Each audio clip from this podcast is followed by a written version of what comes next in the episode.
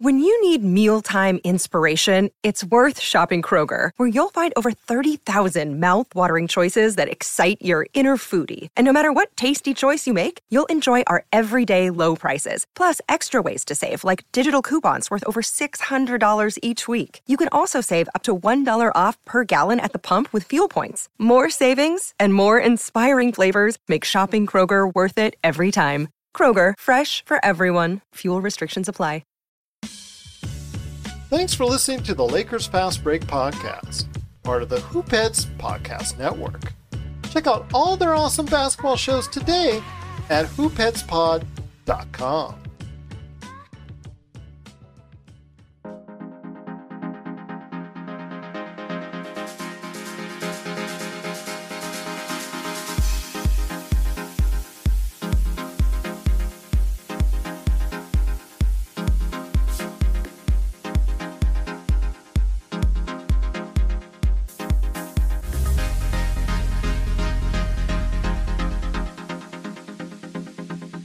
we're back with another episode of the Lakers Fast Break podcast. It's Gerald Glasser. Come right back at you here from Lakers Fast Break, Pop Culture Cosmos, Inside Sports Fantasy Football, Game Source.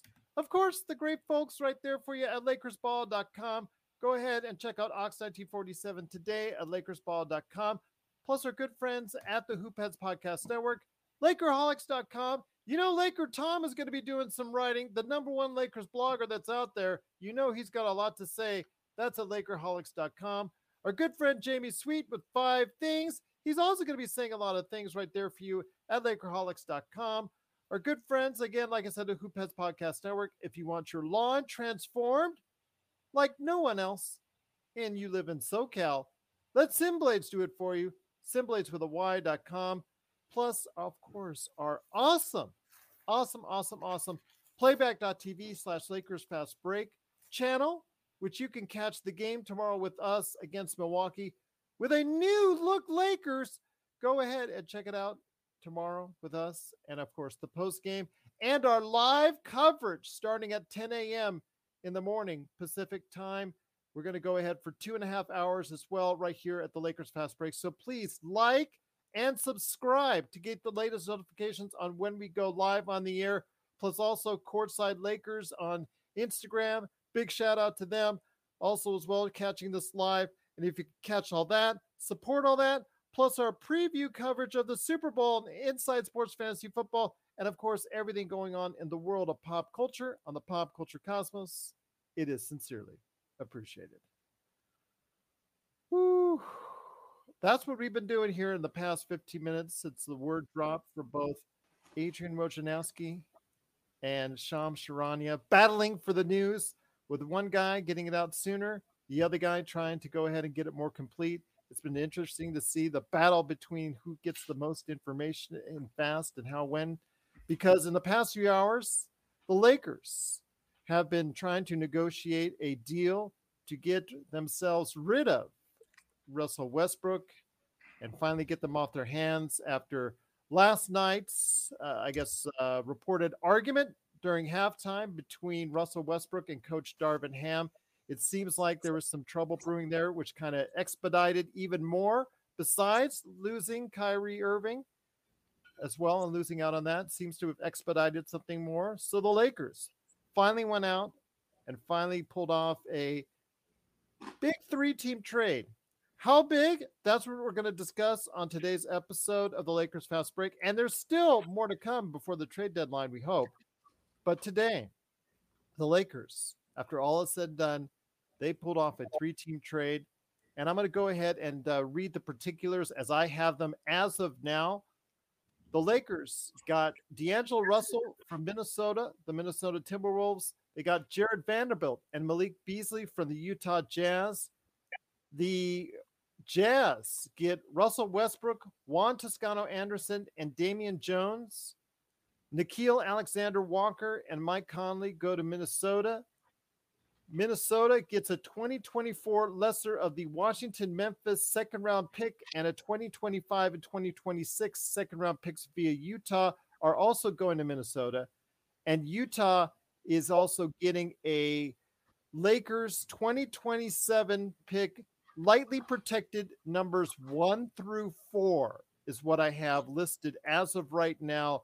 It could change as far as the slight tweaking as far as the trade because I still have yet to make the trade call as at this point in time. But that's what we have so far in this live emergency broadcast of the Lakers Fast Break. And here today to talk about what's going on with this trade. Two great co hosts indeed. First up, I'm going to go ahead and see because he looks like he's having some internet slowdown. I want to make sure he's doing okay.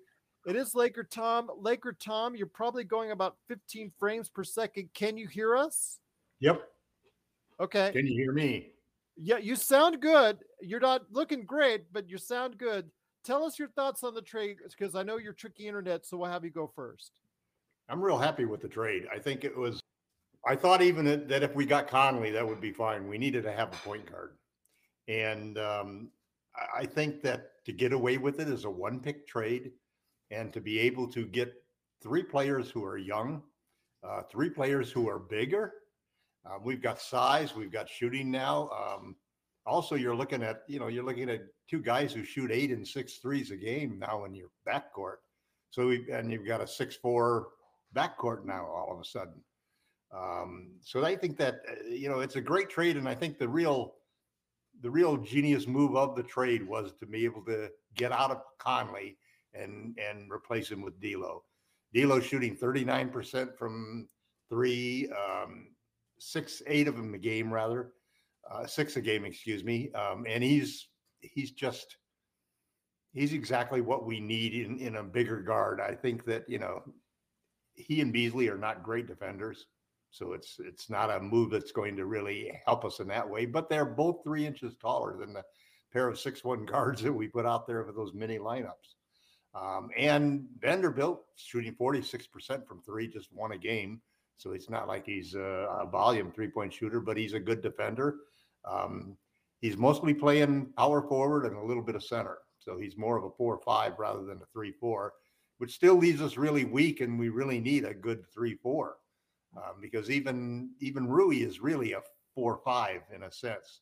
So we've strengthened our guard position. We've strengthened our our four and five, our front court position. Um, man, it would be perfect if we could go out there and, and get us somebody to play the three who could really put some points in there. And if that guy could really be a defender, that would be absolutely the best, perfect match for us. But uh, Pelinka's two out of two. He's got to be three out of three, though, because I think there has to be another trade tied with this trade. Absolutely. And that's the big question. Saw, will, will, he will he pony up that extra pick? After what we use said, that, use saw, that with Walker. Use that with Walker and Beverly. Now, after what we saw last night, uh, unfortunately, the Lakers do need a lot of help, and we see some of it today. Uh, the thing, though, is, uh, and I'm going to ask this with Joe here, who's here on the show. He is the man behind Ox1947 at LakersBall.com and also Simblades.com. It is Joe Soro. And Joe, how much do you think, outside of obviously needing a change, do you think it was more the loss last night, the terrible defense, or was it the argument with Darvin Ham and Russell Westbrook at halftime that may have uh, maybe expedited this trade a little bit more? The template of this trade had been rumored uh, a few days ago. I don't think last night's argument was I think it's a coincidence that they that Darvin okay, Darvin Ham finally got Darvin Ham finally blew a gasket. Now, what I my the the cynic in me thinks Darvin Ham may have gotten word from Rob that Russ was going to be gone, and then now he ponied up and said, "What do I got to lose?" or, or maybe Russ had that attitude that tonight's my last night in the Laker uniform. So could could could be, uh, but it, uh, we're still trying to figure out what what happened with uh, Anthony Davis. That's really the only concern I've had uh, since yesterday. The fact that he seemed disconnected for whatever reason. I, have seen him be unmotivated. I used that word last night on the show, but he looked disconnected when you start seeing footage of how he looked on the sidelines and kind of that situation.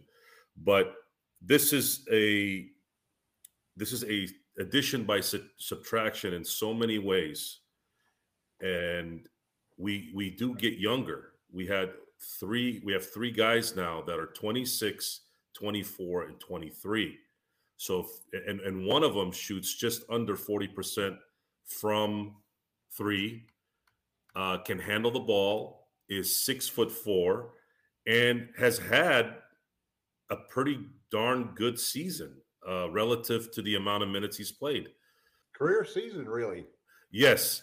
You know, Minnesota was always known as the Siberia of the NBA.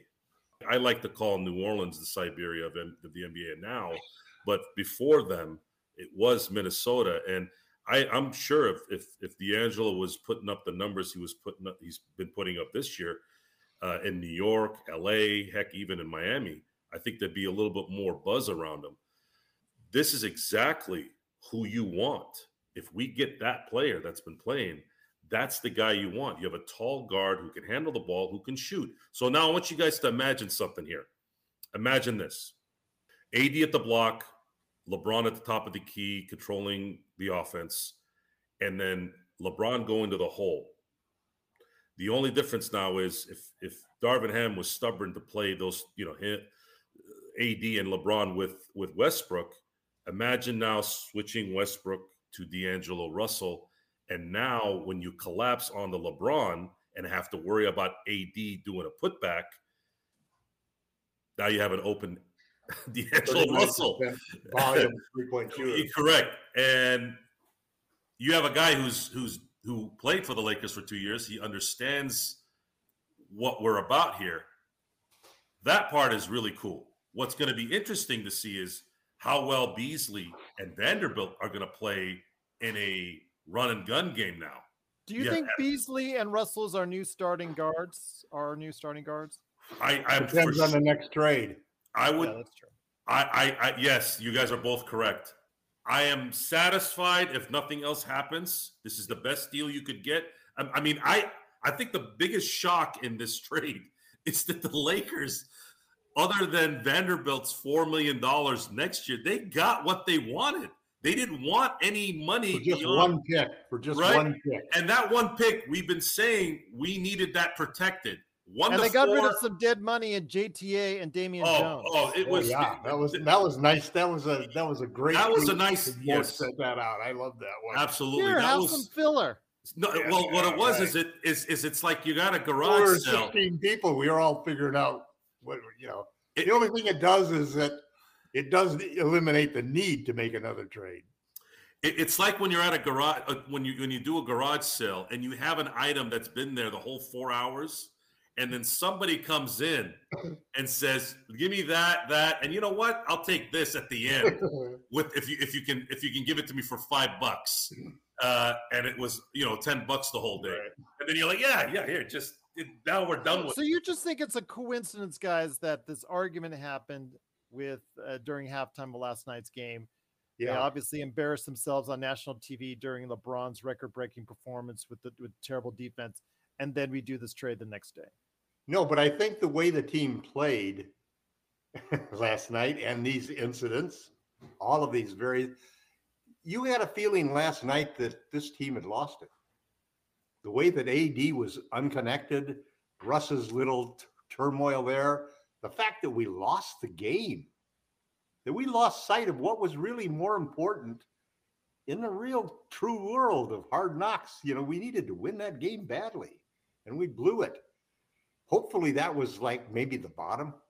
You know, that we bounced our butts off of the bottom, and now we're slowly rising up with some good We've trade. been saying news. that quite a bit over the course of two seasons, Tom. Yeah, well, we've been on the bottom. It, ideally, we shouldn't be anywhere near where we have to worry about hitting the bottom, but you know where we are. But you know what's interesting about the trade, though, is that the Timberwolves coming into the deal because it, this was really a Jazz Lakers trade that had, like Joe had said, had been laid out for a week and a half. I published shots from that trade three or four times. Um, but what's different about it is all of a sudden the idea that maybe Conley can help Gobert. You know that that let's let's bring a guy in that that could really maybe do something with this whole Gobert situation so that it's not the disaster trade that it is. You know. Um, and I and I think that that was a big part of it. You know, they they they gave up on. They were talking extension with D'Lo, and then look at their record. You know, they're like twenty nine and twenty seven after, you know, being a championship team supposedly. So I think that's a big part of it. And you know, it it'll be interesting to see. I, I wonder what I have. The game is on right now, isn't it? Six o'clock. Yeah, just about going on yeah. in a couple minutes now. I hope, so. I hope they can. I hope they have enough players to play the game. oh, I'm sure they'll manage. Remember, they got the two ways. That's what the benefit of the 17 players with the two ways uh, that you can bring up pretty much in an instant or have them on standby. You can, you know, because they can, they can play what 30 to 40 games, I think, during the course of the season. I think right. that's what they're eligible for before you have to tr- to turn it into a regular contract as far as the two way is concerned. So I think those players, uh, the team should be able to field at least seven or eight as far as the rotation on both sides. So are you ready to apologize to Robin Jeanie yet? Or no, not even close. Need The, I need to see the third trade. I need to see them at the end of the season where they stand. That's what I need to see before I start apologizing. I, I mean, you get some rotation players. Rob, Rob has great. done a good job on these two trades, yeah. though. Yeah, it's okay. They're okay trades. Uh, they they check a lot some of the boxes, not all the boxes. Obviously, the perimeter defense is still of great concern, as we saw last night, and this doesn't really help in the fact that you know with Russell being a terrible mm-hmm. defender, I think that's something that's still going to be an issue. But there are some things that it does check off as far as shooting. Uh, you know, now LeBron has better shooting, but we'll see uh, I'm not going to go ahead and apologize to Jeanie or Rob until we see the end result at the end of the season. Then we'll make sure if we can or cannot go ahead and do that. So we'll see. This is Raphael from NBA Draft Junkies.com, and you are listening to the Lakers Fast Break. Check out what's been going on with the Pop Culture Cosmos Show and the PCC Multiverse. Bring me all of the Star Trek all of the time, and I will be an incredibly happy girl. Even if it's terrible, it's like pizza. Bad pizza is still pretty good because it's pizza. Bad Star Trek is still pretty good because it's still Star Trek. That's the way that I look at it. Just let it sit in the refrigerator for a day and be cool. That's it. Yep. That's the Pop Culture Cosmos Show. And the PCC Multiverse. Catch our shows on Worldwide Radio seven days a week and wherever you get your podcasts. Sean Grice is here he finally did get out of Toronto traffic. It's the madman from Toronto. He actually was in Toronto traffic as the trade was happening. It is Sean Christ, the magic man. this the irony in that. Oh, so great. But great to have you here, my friend. You hear everybody going back and forth. What a great trade. It's the okay trade. I think it fills some needs, rotation players. It does increase uh, the likelihood that the Lakers might actually start making a run towards a plan. I mean, they've set themselves uh, a pretty far distance behind to go ahead and make up for a lot of time, and there's not much time left to do so. We'll see. This could do it. This could get them in the play and mix. But your thoughts on the trade for D'Angelo Russell, Jarred Vanderbilt, and Malik Beasley coming to the Lakers? Yeah, Gerald, you're right. It checks uh, a few boxes some of the off. Boxes. Some, yeah, not most, and definitely not all. Um, I just wrote a comment there on stuck in Toronto traffic on the on the Gardiner and uh, fu to uh, Doug Ford and the the whole Ontario government for the mess that they've created. But that I digress, sir. Uh, it feels like the surgery was a success, but the patient's still gonna die. Sean, I'm waiting for the day that we could do Jetsons or Star Wars, like with flying cars. I think that'd probably be better. yeah, no, probably, probably just before, before. uh I'll be dead. That's yeah, so will I. So will Joe, and so will Tom. We'll all be dead. I'll be dead before all of you. So He's George Jetson. Do, do, do, do, do, do, do, do. Okay, getting back They've to been talking about that for 40 years. Hasn't changed. anyway, anyway, to, the Clippers to, if he's to, released. Yeah, just to be perfectly blunt here, I feel like you know the surgery is a success, but the patient's still going to die. Uh, I think we've bled out too much, Gerald, especially, you know. Bro- you just think we've given up too much ground. Yes, that's the issue. I think there. I think this trade will give them a shot in the arm. I think potentially, you know, they could go uh, maybe a little bit of a run, but I think the the problem is is just there's not enough runway left. They've lost too many games at this point. There's too much ground to make up. Um, you, you made a very adroit point the other night, Gerald, that you know it's like the top six is out, like it's lights out there. So you have to play for the play-in, and you Seven and know. Minnesota was eh, Minnesota is so confident they'll probably be in the play-in that they made this trade. One of the They things I do want to ask though is Sean, you know, that seems to be the, the feeling. Eh, there's two. It's that that one actually the comment was made that it should have been done three weeks ago. I agree. If it had this mm-hmm. been done three weeks ago, maybe I feel a bit better about the trade. I Mhm. still feel pretty good about it. Uh, and the, the reason why is the second reason is because Russell Westbrook and the Enigma. Uh, I think I started off the first comments I ever made on it as far as when he got traded to the Lakers. I compared it to the colonoscopy that I got. So uh, I think that's the case.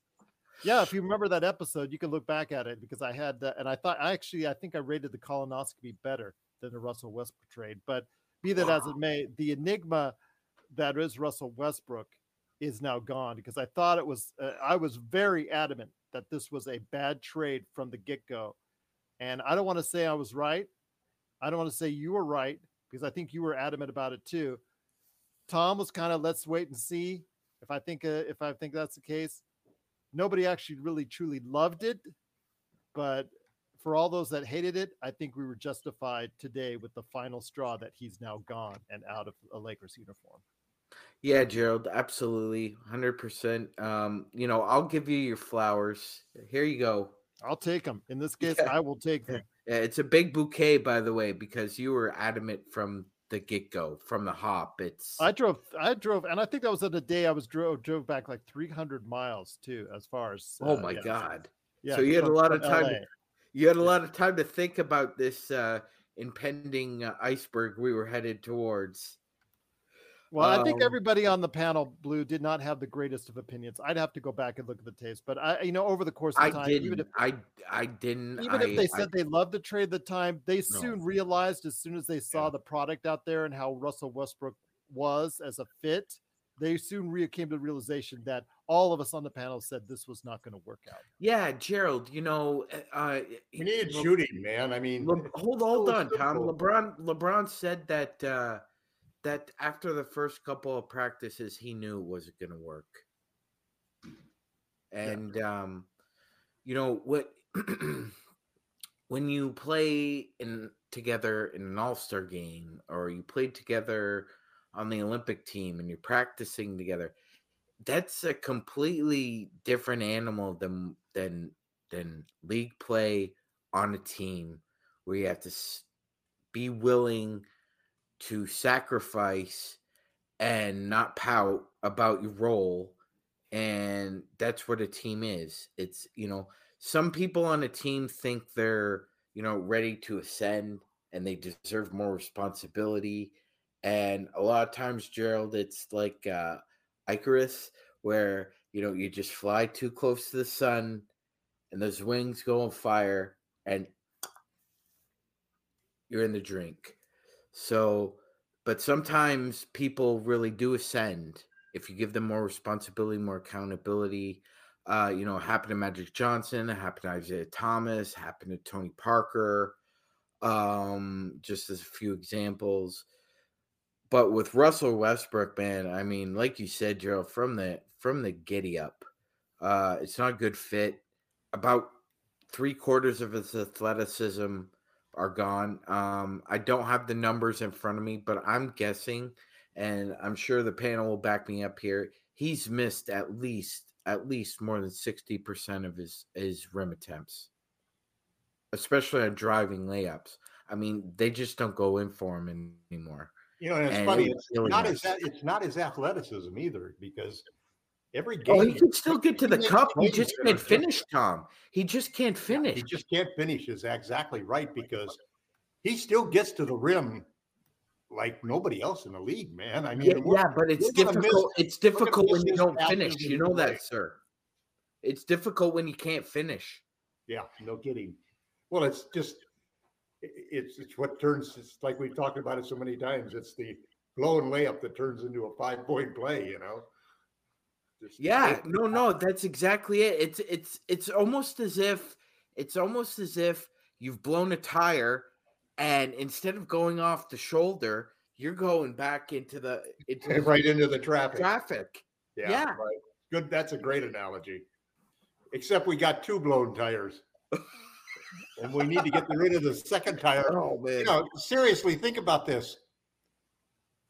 What I saw last night from everybody on the Lakers, and even the last two games, was a team that had overachieved to hang in where they are, but they just didn't have the talent, and they were a lost team, and they needed a fresh start. And a fresh start means new people, and so I'm glad this trade is bringing in three new people.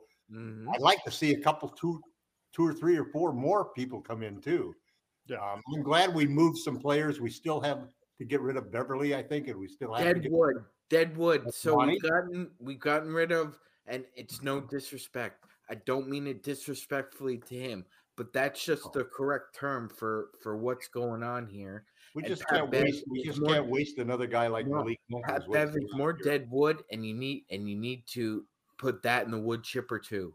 Well, let me uh, let me ask this to Joe because I want to get him involved as well. Joe, um, R- Miles Turner seems to be the name uh, that's right now hot on the chat, but I think people are forgetting that his current salary for this year was reconstructed. Is he making about thirty for this year as opposed to the regular what seventeen Yes. to nineteen he was making Yes, before? and his his number goes down significantly. Yeah. in the next two years. but this year it's around thirty, so the Mhm. Lakers don't it's really have. 35. It's 35, and then it goes down to 20 Okay. again next year. Okay, okay. The- But, but but they also have they also have cap space.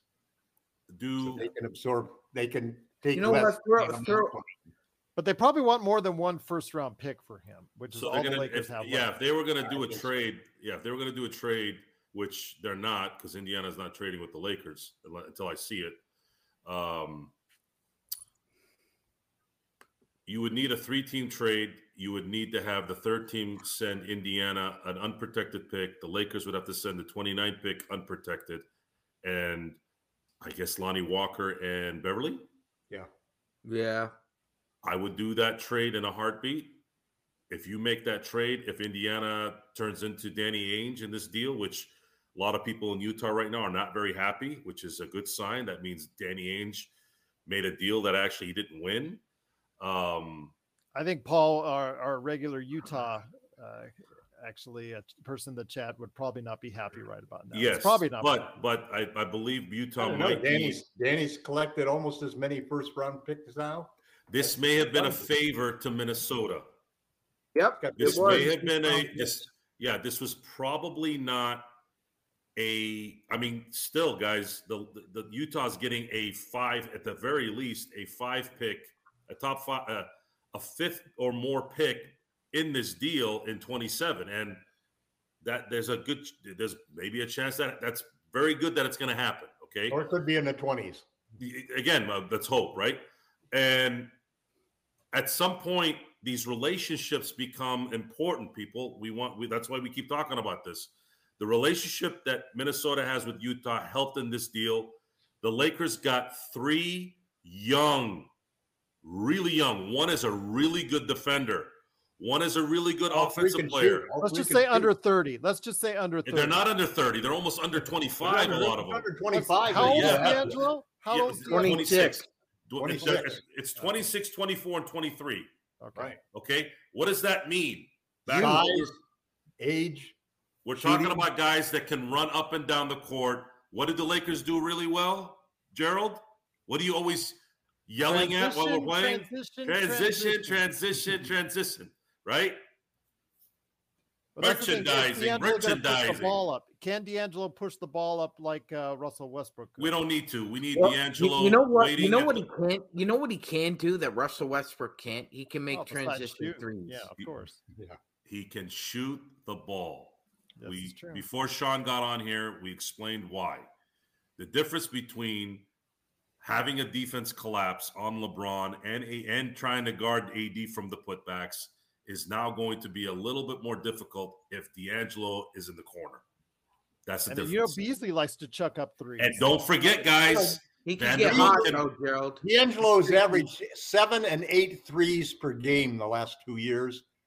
Beasley has averaged six and seven Yep. threes per game the last two years. Oh yeah, they, yeah. Don't ask. you got two guys who are going to but rain happened. threes, and and that's the big difference because you got a lot of guys like Austin Reaves or Lonnie Walker who who shoot three or four threes in a game and make one or two of them and they shoot 38 40% but they don't take enough shots to make a difference. When you got a guy who's taking eight shots a game and he makes three or four threes that's nine or 12 points. That's a big difference maker. So those are the guys who those are the guys that you don't leave alone in the corner. They have gravity. They attract that defender and make sure he can't help out so you put Beasley in one corner and you put D'Lo in the other corner, and and the other three guys are playing three on three. That's the difference in the game. The question I have though is, uh, was it you, Tom, or was it you, Joe, said that uh, LeBron had said after the first couple practices he realized it wasn't going to work with Russ? I I, mean, someone of you guys said it right here. I, I don't did. know. I don't know I the did. validity of that. Oh, oh, you Ron did? did. Okay. Yes. If that's the case, why don't after a couple practices you go to Rob and say you got to trade this guy? You got to trade this guy again. It's, He couldn't why didn't you say LeBron. at dinner? Why don't we get together, guys, mm, for a couple of Gerald, days? Gerald, see how Gerald, this works let's- out. Let's, let's, let, let's be let's be frank about why this happened and what it's a byproduct of. I, tr- I I thought I explained it the other night, but I guess I wasn't. Um, oh no, you did. I just like bringing these things up for conversation. well, y- it, it, yeah, it's just the fact that he's a universe in and of himself, and when he comes into your organization, his universe is bigger than yours, and that's what's I, I, happened. I imagine You- BTS is like you, you guys want to hear an interesting stat? The last ten days, and Coldplay. Coldplay. They suck. ahead, Joe. D'Angelo Russell has hit seven, seven, and six three pointers in this last week in three games. Okay. Okay. That is, you're talking about just in three pointers. That's That's, three 18 point gravity for you. 18 That's points, 21 points. gravity. Yes. Uh, You're talking about a, you're talking about just in three point shots. This guy, we are looking at parts of a puzzle that fit. Don't forget, Vanderbilt can play defense and This play well. That's probably why Utah's angry right now. He doesn't shoot. He doesn't shoot anything on the outside really for you. Uh, That's fine. That's 46%. He fine. plays. He plays Forty-six percent for three. Well, there's a reason why they got rid of him because they, they, you know, with Vanderbilt, he's uh, known more as a defensive player. That's fine. offensively. Hey, look, we can't get look, if we could get 40% three-point shooters in one trade, three of them, then that's a that's not gonna happen. it's just Yeah, not gonna happen. And he is, according to Zangerstein, as uh, what we've noted as well here on the show, he is a wing defender. Yes, I agree with you there. I'm just throwing that no, out as far as really conversation. defender. He's not really a wing defender He because can defend the wing. He He's can not defend a the wing wing. he can defender, defend the wing can't because he's defend got size, but he doesn't have the speed. He's a power forward and he plays. Well, you know, feet you, behind you know, you Good know what he rebounder, you excellent know what he rebounder. played zero minutes at the three in the last two years. I've Zero. see. We still Sir- need a three. We still need a three. Go ahead, Sean. Yeah, no, I was I was just I was just gonna say uh, one one of the reasons why the Jazz could play Walker Kessler Vanderbilt together was because Kessler is a threat always to shoot the three. Even Well, though the Va- thing is, though, let me ask you this though. D'Angelo Russell, uh, you know, I've always liked him as a player, but I realize his extreme limitations on the defensive side, correct. probably cost him his roles in Brooklyn, while the Lakers, well, the Lakers because of you know a trade issue, but Brooklyn, Golden State, and now Minnesota. There are reasons why he's been traded or you know you know left from those teams. It's not that he's burned these bridges like Kyrie or anything like that, or Russell Westbrook or anything like that. It's just that there are flaws in his game that you know teams have not been able to overcome or feel that they wanted to overcome to accentuate his strengths. The Lakers have got to find a way to go ahead and and overcome you know the whatever uh, things that he has flaws in his game and overcome to utilize his strengths and be able to accentuate that. That's all I'm saying. That's all Yeah. I'm saying. Uh, you know, everybody's excited about it. I think it adds more Yeah. size. I like it. More shooting. Sure. You know, obviously those great things, but there are reasons why he is now on his uh, this. You know, if you include the Lakers twice, is his fifth team on in the NBA. Yes, Gerald. He's he's traveled quite a bit. I, so I'm giving far. both sides. That's why. Yeah, no, no, I understand that, and yeah, the, um, but you know what, Gerald? What this comes down to is, I can't disagree with anything any of the panelists have said so far. Joe is correct about the youth and the continuity, and Tom is correct about the the shooting and the uh, the ability to spread the floor. And Gerald, you've played the devil's advocate and explained why this may be disadvantageous from a I actually like the trade. Just to The put on trade is great, man. I on. think the trade is great too. is I just, I'm just, I think You'll- it's too little, too late And yeah, by the that way, it Jared could be. It could be. The better trade would have been- this year. I'm Let just talking about this here, year. I, I don't mean in the future. Here's Tom here's why we don't know. Here's why we don't know that. We knew that last night, but here's where things change. We are looking at the standings at, at the moment. The Lakers are two games out of the tenth seed, which is the play-in last play-in spot. Yes. They are four games off of the sixth seed, and What to about show the you the, seed? the sixth seed, not the eighth. Uh, the it- might be really where we might have to be. the you're talking about 27 games now where you're you, you have a chance to make up two games which isn't too insurmountable, insurmountable right um but the problem right now in golden state which has the seven is i don't think curry's going to be right the rest of the year they're going to have a problem new orleans pelicans before this trade happened we infused some kind of uh gamma ray into them and they started winning everything hopefully they come down Everybody down does to- that. After Hopefully, the Hulk comes back down to Da- David Banner. Minnesota Timberwolves and Utah Jazz are probably now looking at maybe not being too aggressive and going all the way right now. Maybe they're still going to play to win, but maybe not as important. So the Lakers have a chance here if they can gel quickly to make a run. But I'll feel a lot better if they can get rid of Beverley and get one more guy. Now they got three, and I said that at the beginning. They can get two or three guys that have some some value in this particular offense, which they did. They got a good defender, they got a good shooter, and they got a guy that kind of does a little bit of both.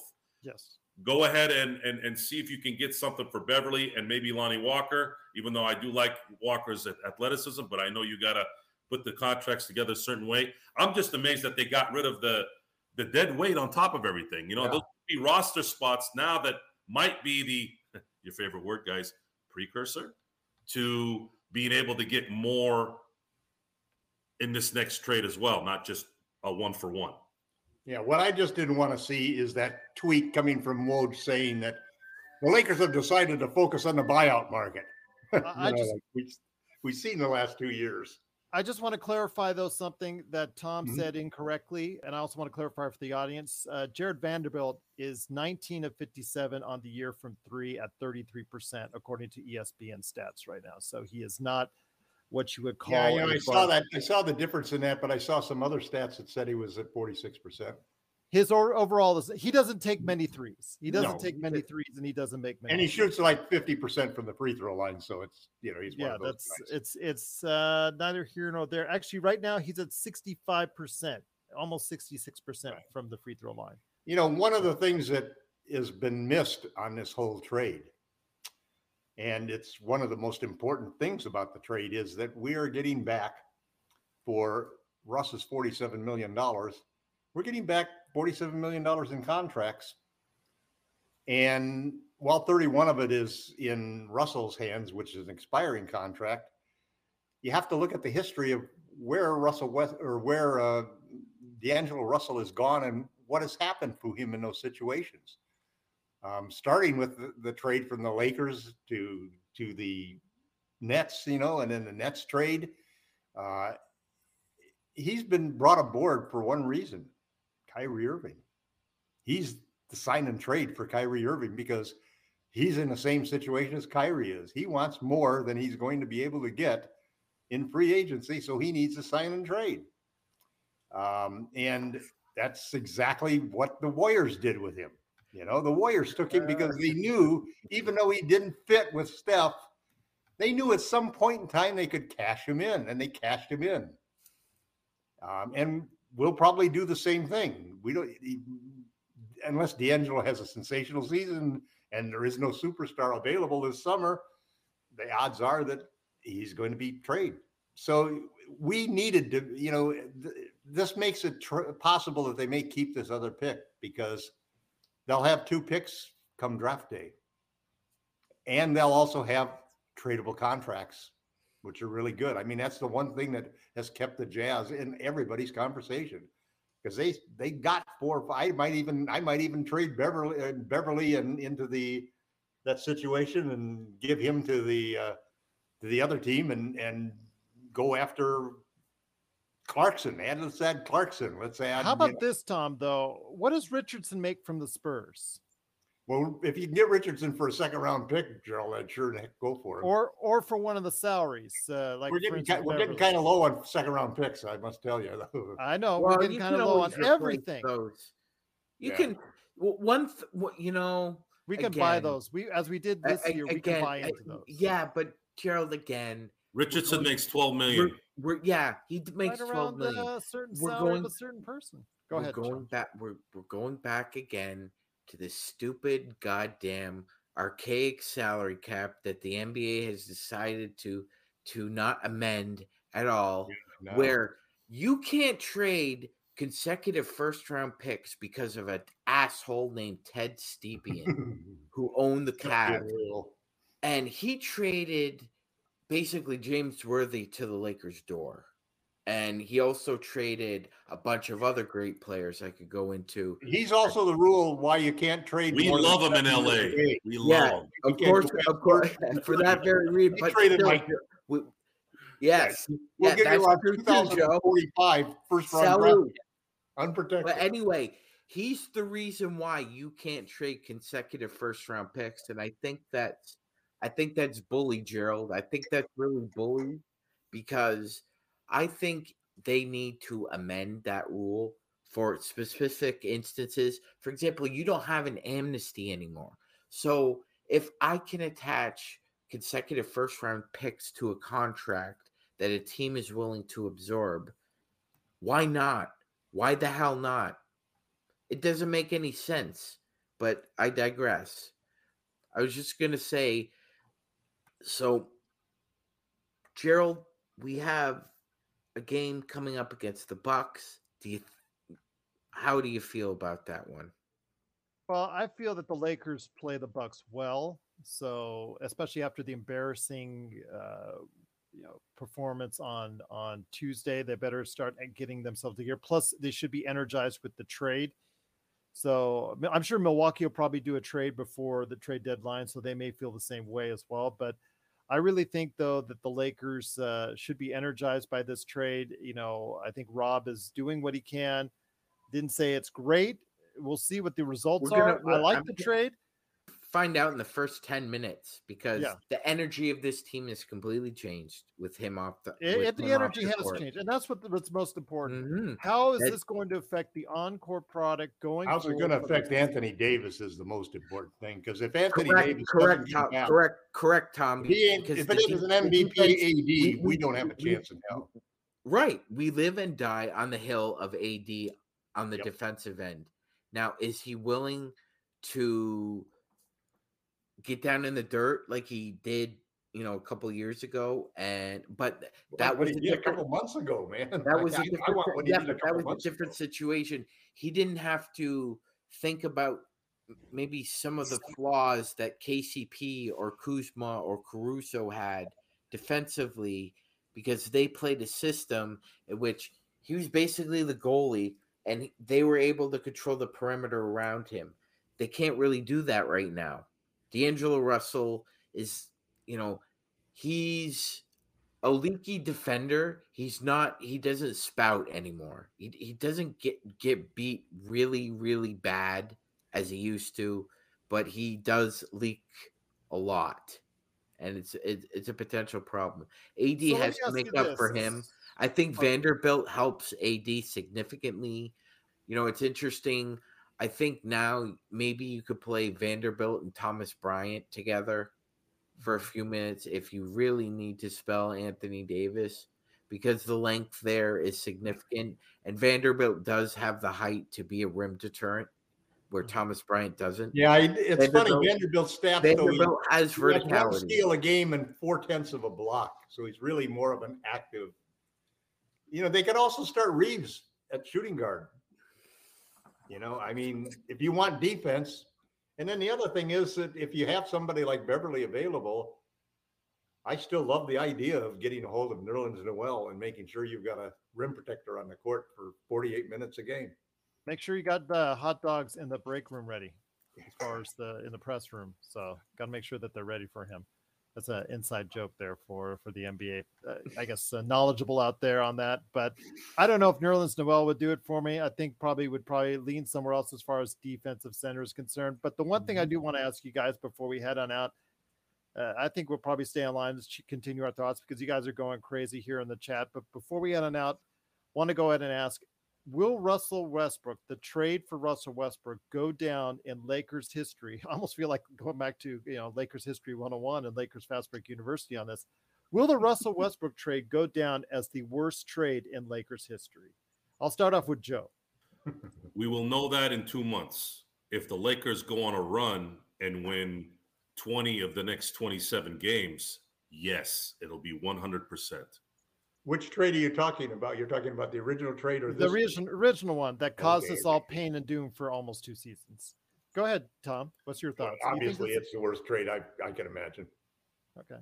And Sean, is this do you think this is the worst trade that the Lakers ever did? By far, there's not even a close second. Oh my gosh, he didn't even hesitate. well, you know my thoughts when I compared it that day to a colonoscopy, so I think you already know what my answer is. Oh wow, yeah that that was uh that was very uh uh vivid, Gerald. Yes, I, I there was no other way for me to describe it, so I'll leave it at that. We're signaling the ref for a quick timeout, but we'll be back with more of the Lakers Fast Break podcast. Hey, Lakers fans! Looking for the best place to go for up to date news, information, original videos, articles, podcasts, opinion pieces, and discussions about the Los Angeles Lakers? Well, look no further than Lakerholics.com. With a legion of followers always there talking about everything Lakers and the NBA, there's no better place to go to share your fandom as the team heads toward another championship run. So stop by and be part of the conversation today at Lakerholics.com. Once again, it is the Lakers Fast Break. Thanks so much for on the fly on an emergency Lakers Fast Break podcast. Truly appreciate everybody watching, listening. Got some great numbers today so far, so we cannot thank you enough for stopping by. The chat has been off the charts from Sovereign, Blue Magic, CeeLo. Hey, CeeLo, great to have you here. Why didn't they want Conley? I think Conley right now, uh, Age and- size. yeah, age, size, but also just he's just not And a, a fit year with what contract. the Lakers want to do. I think uh, I just think that he's probably a better fit on a team that maybe is a little bit closer, you know, to what they think would be a championship run. Although him on Minnesota, I don't think is there yet. I think he brings though maybe some maturity that they need.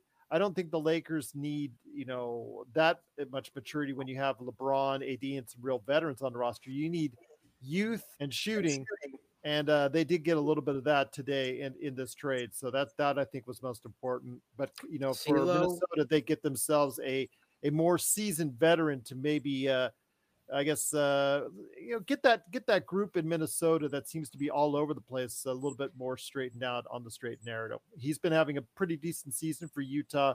He seems to be uh, helping with that young core, so maybe he'll do the same for Minnesota. But yeah, guys, uh, I think this is so far. I like what I saw with the trade you know, Rob is getting, you know, maybe he can get out of the doghouse now a little bit, but you know, whether he not he One more trade. Yeah, one more One more trade, trade. and we'll and we'll see what happens at the end of the season. We'll see the the you know the the fallout from this. Will the Lakers go ahead and use this momentum? Will they be able to with this roster go forward and maybe another tweak or two maybe go forward and be able to make a strong run here for the rest of the season. I'm hoping so. I'm hoping that's the case. I mean, starting out 25 and 30, it's almost like starting behind the eight ball. But we have an uh, easy schedule, supposedly the easiest schedule. Uh, you know, starting with Milwaukee ain't so easy, but Well, but after Milwaukee, it's I I know they've got some games against Golden State. Uh, I think they play what three times in the next dozen or so games. Uh, yeah, a lot of uh, good stuff on the way if, with with Curry out of the game and whatnot. But guys, uh, it's been a great time so far talking about this. But before we head on out, I mean, what do they still need to do? We've talked a little bit about that. Joe, if you're in, back in the GM's chair, which looks like you're sitting back on right now, and I'm going to ask this of Tom and Sean here in a minute. Who are you targeting with Walker, with uh, Beverley, and with a first round pick still left, and maybe a second rounder or two? I think you only have like two or one or two left. So who would you target with whatever you have left of your assets? You have two options here. Let's say what would be realistic. Let's say two types of trades, two of, for the same player. Pat Bev, Max Christie, and a second round pick to Toronto for Gary Trent Jr. Or a protected first Pat Bev for Gary Trent Jr. You think the that Toronto would go for it because I'm sure he's going to be. a They have to get rid of one of those guys. It doesn't he's the one they're matter. going to trade. He's the one they're going to trade before. Fred. Yeah, I, I think VanVleet. I don't know. Uh, there's some lineage there. He's a champion there. I don't. I would pick Trent. I'm telling you, Trent would Junior would be. It would be that. Um, just imagine though him and and and D'Angelo on the corners now. he's an Nothing really to help you in the size. he's an size. underrated defender too. He's I don't care about size right now. Right now, I'm thinking about guys that can play ball. We're Okay. already we're already competing in a lot of these games with the crappy size and the horrible shooting. rotations, right? And shooting. Now imagine we still have the same size guys, but they can actually freaking shoot. It changes the whole dynamic of the game. I, this is look, you take you take KCP, you take Kuzma, and you take Caruso, and you separate all of them into their own world. They're marginal players.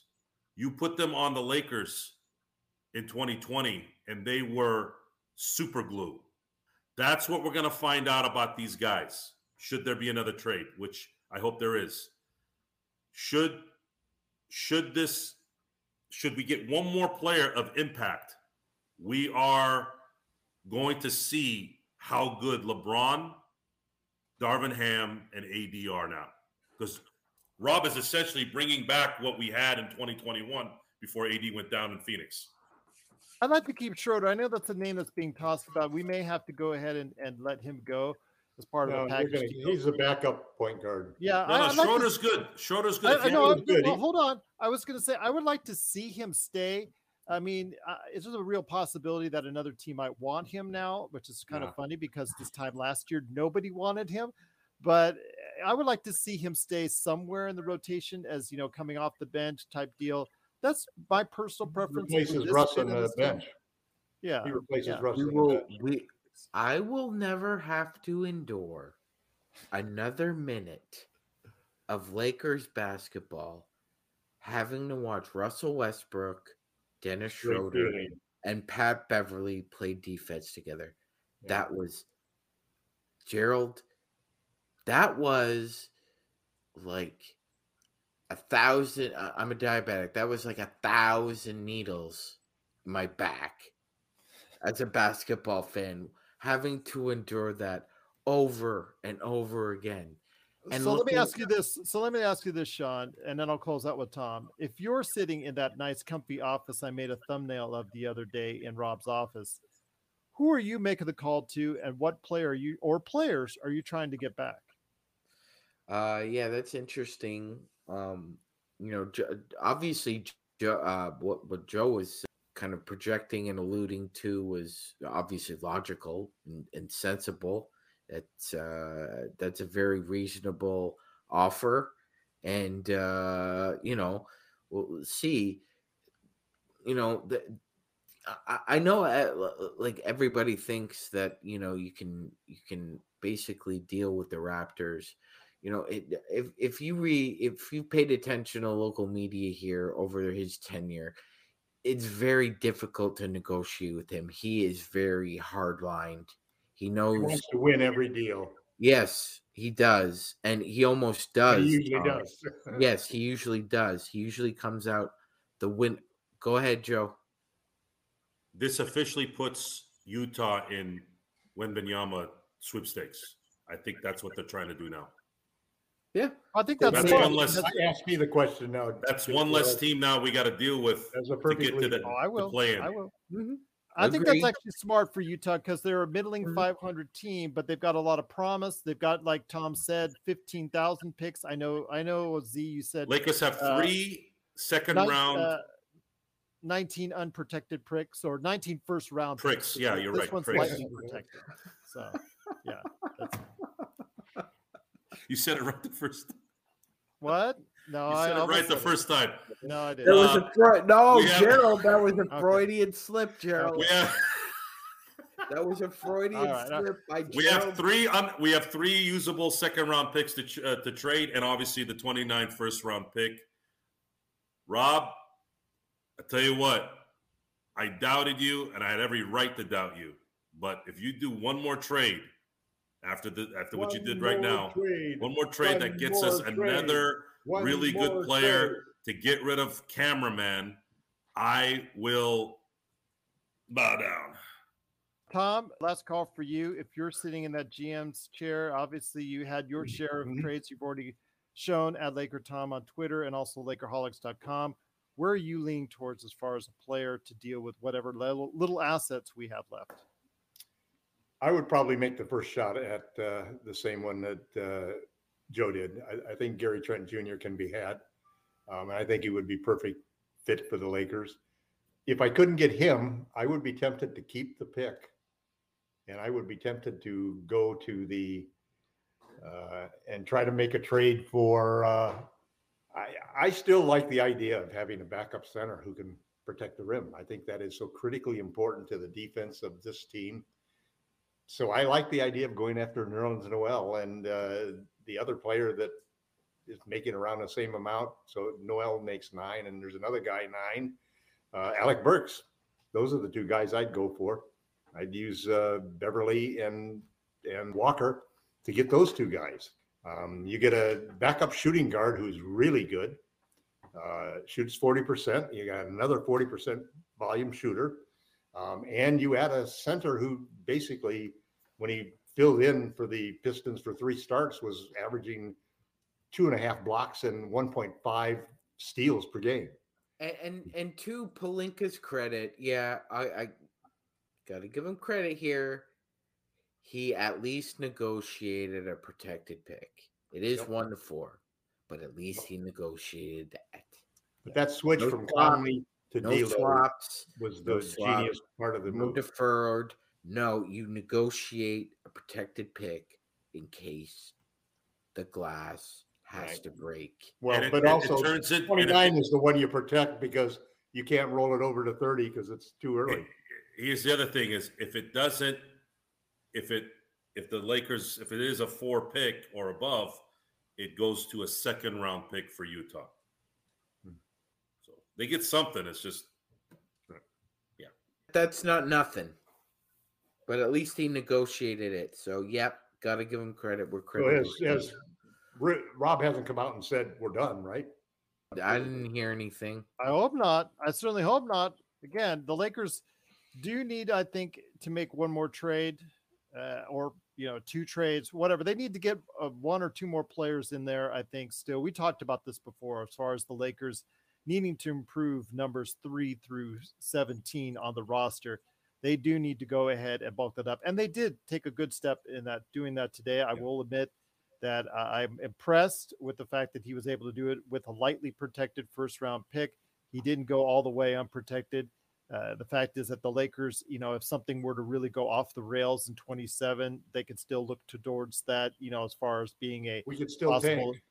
Yeah. We can still Like, or we tank. decide, or we decide to tank for whatever reason at that point in time. But you know, that's out in the future. So Let me ask you- just tank. Let me ask you a question, Tom. Let me ask you a question. Would you trade that 2029 pick for Jakob Poeltl? No. No. Another guy Wait, can't wait, shoot wait, wait, wait, wait, wait, wait just a second, because there is one aspect about that that is very interesting, and that is that there is a team out there who really, really, really wants Jakob Poeltl.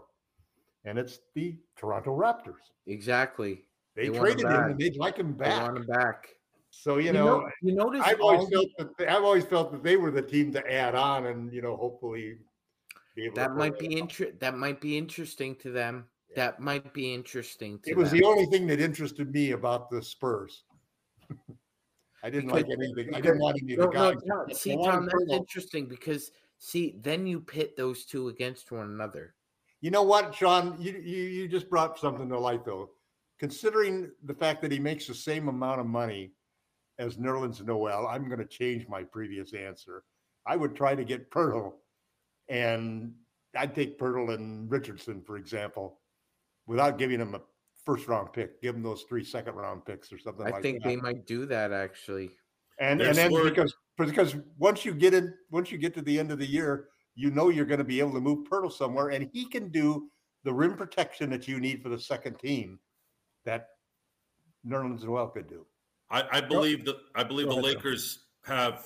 Good point, Sean. Thank If, you. if if if I'm hearing the Knicks are gonna, there's word that the Knicks may buy out Cam Reddish. So in terms of buy, the buyout market, that might be an option if the Lakers can't get Bev out. Now, here's what I I know this is going to be weird to, for me to say, but if if there's one thing that Bev has done well this last month is shooting threes. hmm So if if if you had to keep them Chaos. okay, Chaos. okay a little bit, but please, Rob, one more thing. Get get one more impact player, one perfect role player that can work with this, and let's let's see if we can go on a twenty out of twenty seven run here to, to end the season and Uh, maybe get that's some what we're going to have to do. We're going to have to do something like that. We're going to have to win 19, 20 games. But you know, I I just don't know this fascination with with Reddish. He shoots 30%. He shoots like Russell Westbrook from the outside. I understand he's athletic. I understand he's young. But he's found his way to DNPs on two different teams in his short career already. yeah, but That- look at that Malik should Monk. tell you something. Look at Malik Monk, look at Lonnie Walker, guys who had pedigrees because they were drafted much higher than what they performed. And when you're getting guys who are at the minimum salary, that's what you're looking for. Reddish is that next step up, which is the same place where Vanderbilt is, you know, which is Saddiq Bey. You know, it's the guys who are still on rookie contracts, but they're not doing well, well enough that they want to extend them for sure. So all of a sudden they become available in a trade with the Lakers. You know, I mean, the other option I was almost going to say was I would I might take Bojan and and Bey, and give them give them a first round unprotected pick for it because we don't have any forwards. We don't have any small forwards. I will say this though, Gerald. If the Raptor, if the Raptors really want that first round pick, then you're gonna have to give up Dalano Banton. That's a good point. Six Give up nine. who? Dalano Banton, Tom. Watch watch some of his highlights on YouTube. He's got some promise. He's got He some does. size. He does. So you want him as a throw in? He's Tom. He's very noticeable. I, I've seen him play three times, and he's very noticeable. So if the Raptors, if the deal? Rap, you, sometimes you got to give a little to get a little. You know what I mean? Hmm. I think if you if you're the Lakers and you're giving up that that pick, and you know they're pressing you that it's got to be you know only one to three or maybe an unprotected pick. You want a young player. You're Okay. absolutely right, John. You yeah, want a young you player to you want some compensation there, right? A, a, Yeah. a player, untapped potential. You know, you want something from us. We need something from you, and let's make a deal. Let's make a deal indeed. Well, the Lakers have made two deals. Obviously, the Rui Hachimura trade earlier, and today's trade with the trade of D'Angelo Russell, Jarred Vanderbilt, and Malik Beasley coming from both Utah and Minnesota. The Lakers giving up Russell Westbrook, Juan Toscano Anderson, and Damian Jones. They're going to Utah with a lightly first round pick in 2027, numbers one through four. Coming back to Minnesota are Nickeil Alexander Walker and Mike Conley are going to Minnesota with the 2024 Lesser of Washington Memphis' hmm. second round pick and a 2025 and 2026 second round pick via Utah. That's going to Minnesota. So very interesting day. You know, we were asking for another trade and hopefully getting more than that uh, tomorrow.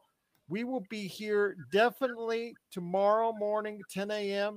Pacific time for two and a half hours. We're going to be going through all the various trades in the NBA for the NBA trade deadline special. Later on in the evening will be seven o'clock at uh, the playback.tv slash Lakers Fast Break live watch party. And then, of course, the post game. The best Lakers post game that's out there is the Lakers face off against the Bucks with uh, not all the members in place. I have a feeling we won't be seeing the new debuts as of yet. There, I think it's a little bit early. They probably won't be able to get through the medicals and the physicals and everything that they need to do in order to go ahead and get on the new teams. But hopefully by the weekend we can see our new. We'll have addition by subtraction, though, Gerald. Yes, yes. Without Russell Westbrook, who is now gone out of our Laker lives, I think uh, things hopefully will definitely be better. Jamie Sweet uh, has to admit he is surprised because you know he said Rob would do nothing at all before the trade deadline. He said he was able to get he's he's surprised Rob was able to get permission from the cabal to make a deal this big. They took off his training wheels. Uh, uh, I still think again we got to see the end result of this. We no, no, no. This was not. No, this was they. I think the most amazing part about this deal is he got expiring contracts other than Vanderbilt at four million.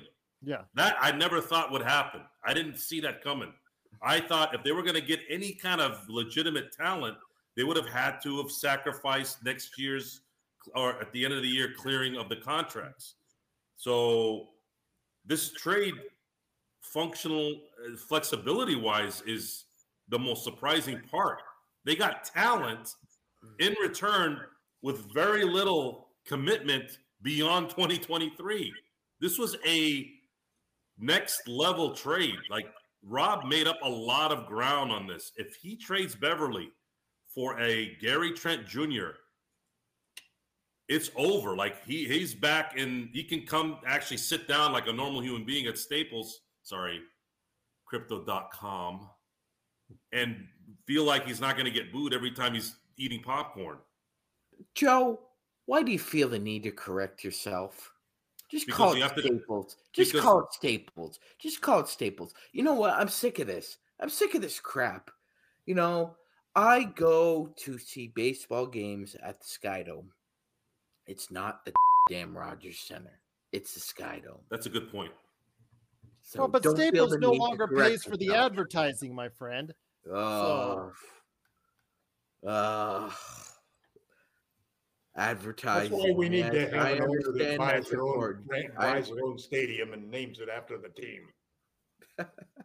well, that's what I was saying. Uh, you know, are they long for the crypto.com arena? Uh, we know the Clippers are moving. Uh, would the Lakers do the same at some point in time if they don't get their own arena? Jerry West arena, where the I don't know where that where, that where, where did that discussion come from where you actually thought the Lakers would leave? I never thought I'm never saying I'm just speculating. Just speculating. Why would you, you speculate? Know, crypto.com arena is old. It's oh, well, now yeah, old. It's old. Part of the company. Part of the Gerald is correct. I mean, it's now considered old. It's it's the '90s, so it's considered old by this time. So you know how these teams are. That you know, after a while, they're just like, oh, it's so old. The locker rooms are now. Uh, Where are they going to move to? El Segundo? I don't know. Uh, you know, downtown is already bad enough. If you take I'm just the Lakers out of downtown, you're that whole you know thing will be a, you know a toilet. Orange County, man, Orange County. They'll become the uh, Los Angeles Lakers of Anaheim. Right. Oh God. but Gerald, it's all about the money. You've been hanging out with Russ too much. Uh, well, if, uh, they can, These Las Vegas guys, you just you just don't. Gerald's always been Vegas about the money. Guys. I've always been about the money. Okay, I guess so. That's what uh, Joe says. If that's what just Joe call says. him G Pac. No, no, don't please don't. That's uh, that's bad. I just did. But, yeah, please don't anymore. You know what? Gerald gets Raz, but you know what it is, honestly, is that there was a very interesting YouTube video I saw with John Salley, and he was talking with uh, Vlad of Vlad TV, and he was explaining how money is a language when you understand and learn how to speak the language, you can be fluent with money. Yeah, Now- John Salley's also so- fried, fried his brain. Well, that's a good point, Joe. Broken clock is right twice a day. Didn't he say LeBron wasn't going to break Kareem's record three months ago? He says a lot of. I'm like, what the? F-? They were things again. I got to go back and look at the footage. I, I'd watched some of those with Vlad. He said something about Kobe, and I'm like, what are you talking about? I was there. I know what happened. And he it was like no one watched anything. Hey man, he's a vegan. He likes smoking weed. What can you say? But uh, he's correct about that. And all I was saying was Gerald just understands the language of money. He doesn't love money. He just It- understands. it's just lang- again, I perceive, I see things, see how it's transpired in other areas with other teams.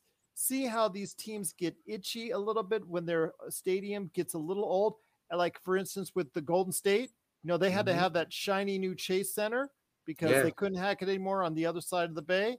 We saw what happened with the Clippers. You know they can't hack it in in crypto, so they got to go and have their own arena you know, the Lakers are probably going to get jealous at some point in time because the Clippers Mm-hmm. have their own fancy new arena and the Lakers still have, you know, the crypt, which is, Yeah, I think, got a fancy as it gets older, as it gets it. older, it will be more aptly named The crypt. the crypt. Yes. Well, you, So, you know it's just, uh, like I said, NBA observations. the crypt. But like it the is crypt the Lakers uh, making a big trade. We all all four of us are in agreement that this is a positive step for the team. E- Even if you don't like D'Angelo, even if you don't like Jarred, even if you don't like Malik Beasley, you get rid of the one player that most people have wanted gone off this team for quite some time in Russell Westbrook. And I think a, And addition, Jamie's the only one is against the trade. He said he likes the trade. He said he liked it. No, you He can't. said he like yes. He He's said he in the liked I don't it. like any trade. I know He's in because the comments now. I have it right. trades in front of him. He said decent trade. We'll see said, how this yeah. looks on the court. Oh, decent trade. Oh, okay. See, that's that's a like. That's a like indeed. That's a like. lot. Yeah, that's So, like that's like the eighth glass full. Uh, you know, I like the trade. I think it's a step in the right direction. We'll see how much in the right nine. direction. The nine out of ten. I, I think with like Laker Tom and Joe and Sean, uh, you know, are right in the fact that this needs to be step two. Rui was step one. This is step two. We need a step three or four in order to go ahead and get to that next level. So we'll see what happens in the next what uh, about 18 hours or so. So we'll see what happens there. But if you have any questions for us, we're here all the time. Lakers Fast Break, wherever you get your social media, or Lakers Fast Break, right below in the comments, even after we go off the air. We'll definitely be here tomorrow, 10 a.m. Pacific to 12:30 p.m. Pacific for our live uh, trade discussion, watching the trade deadline happen as it speaks. Tom Knowing actually that we already have two trades in the bag. and Tom will not need blood pressure medicine, so he will not go off on a rant, a rant this year. So that's already uh, that's already safe. It's already safe for Tom. Not we will not get a heart attack on this uh, come upcoming episode, and that's a good thing. And then afterwards, playback.tv slash Lakers Fast Break for the game against the Bucks, and of course afterwards, the best post game in town and the best Lakers chat in town is the Lakers Fast Break. Oh, even uh, Demarcus Cousins talking about that right there. So Z, uh, Albin, thank you so much. Kenneth, great to have you here. Everybody, I know that you're just getting off work and you're just getting us now. Terrence, you've been great. Douglas, so many great uh, voices in the chat, new voices as well. Uh, Ime, just coming back to us. Alan, uh, just so great to have everybody here. Danny P, thanks so much to everyone that was part of our great chat. Richard, just so many great names in our chat. Just truly appreciate all the great people that are now catching us. If you haven't already, please subscribe. We need all the help we can get. We're almost at 450 subscribers. We truly appreciate We already everyone out that. there. What? We're at 451. We're at 451. All right. So congratulations to us. 500 is is- the next stop. And this is this is integral. Sorry, to note. 455. There This you is go. integral to note. They have four games left until the All Star break. What's their record? Three and one. Three I think one. so too. They're gonna lose one. tomorrow because no one's gonna be playing. Exactly. Derek, R. Anthony, great to have you here. Tom, three and one and next four. Is that fair? I think so. I think that if we are going to make it to the playoffs, do we have to start tomorrow. I mean, and Anthony Davis has to dominate.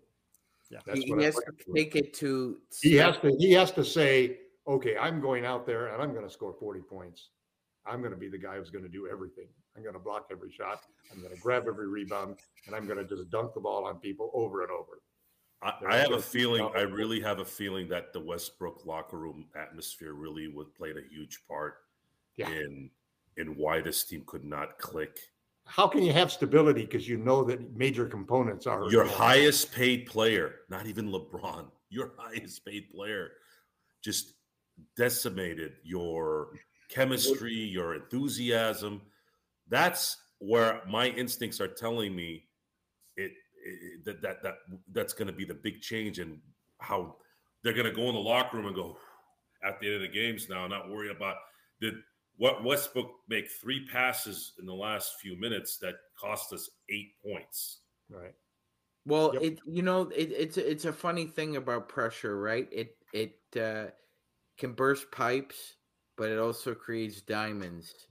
And Well, you know what I um, say about that, Sean? what? It's not our problem now. So yes. Pressure, that's a different kind of pressure. That's But but what I'm talking about is is there's a saying, it's not what's in front of you, it's who's standing beside you. And I think that was an issue with Russell Westbrook on the Lakers. Well, Are you know what? Are Westbrook you in it? a fresh, like the rest fresh of us new are in start it? and a real. I think the Lakers could dominate the game tomorrow. Well, I'm It'd be so glad. Again, we we've correct. You know, we didn't fully correct the worst trade in Lakers history, but we did get rid of Russell Westbrook, and I think that was the key of uh, over any addition that we made. Getting rid of Russell Westbrook, I think, was the best thing for this organization going forward. Well, you had to get rid of him right, or otherwise it would have just tore that, pulled that trade even further down in the infamous rolls of bad trades. Yeah. You know, you you have to get some back, and and and to be honest, I think that these two trades combined were a lot more than I expected that we would get from Rob Pelinka. and the fact that they're top four protected. Yeah, and well, and, was and the fact that they set up, even though I don't like it, I, I do appreciate the fact that they do set up the Kyrie Irving situation. You never know. You never know. Mm. It's a big part of why we did this. It's a big part of why we did this. that groan by Sean said it all. that was. perfect. I didn't even ask him to do that. That was perfect. Kyrie, Well, it- you're not done with Kyrie yet. As long as it's not Draymond Green, please. Oh my gosh. Get him, get, Ben get Simmons. Draymond, keep it, retain Patrick Beverley, and then You know what? Trade him- I- I- trade him for resign Russell Westbrook. Resign Russell Westbrook. There you go. Yes.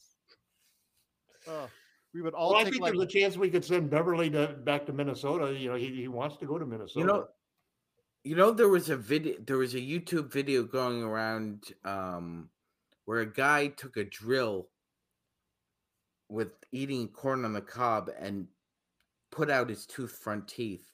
I think if Draymond Green, Russell Westbrook, and whoever the hell else nutcase out there reunites from the Lakers, I might Kyrie do Irving that drill right here. yeah.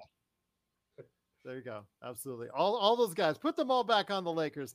We'd be popping. You would see the intro with us popping like Advil The by the, Nutso, the Nutso All Stars. Yes, there you go. We'll be back with more of the Lakers Fast Break podcast.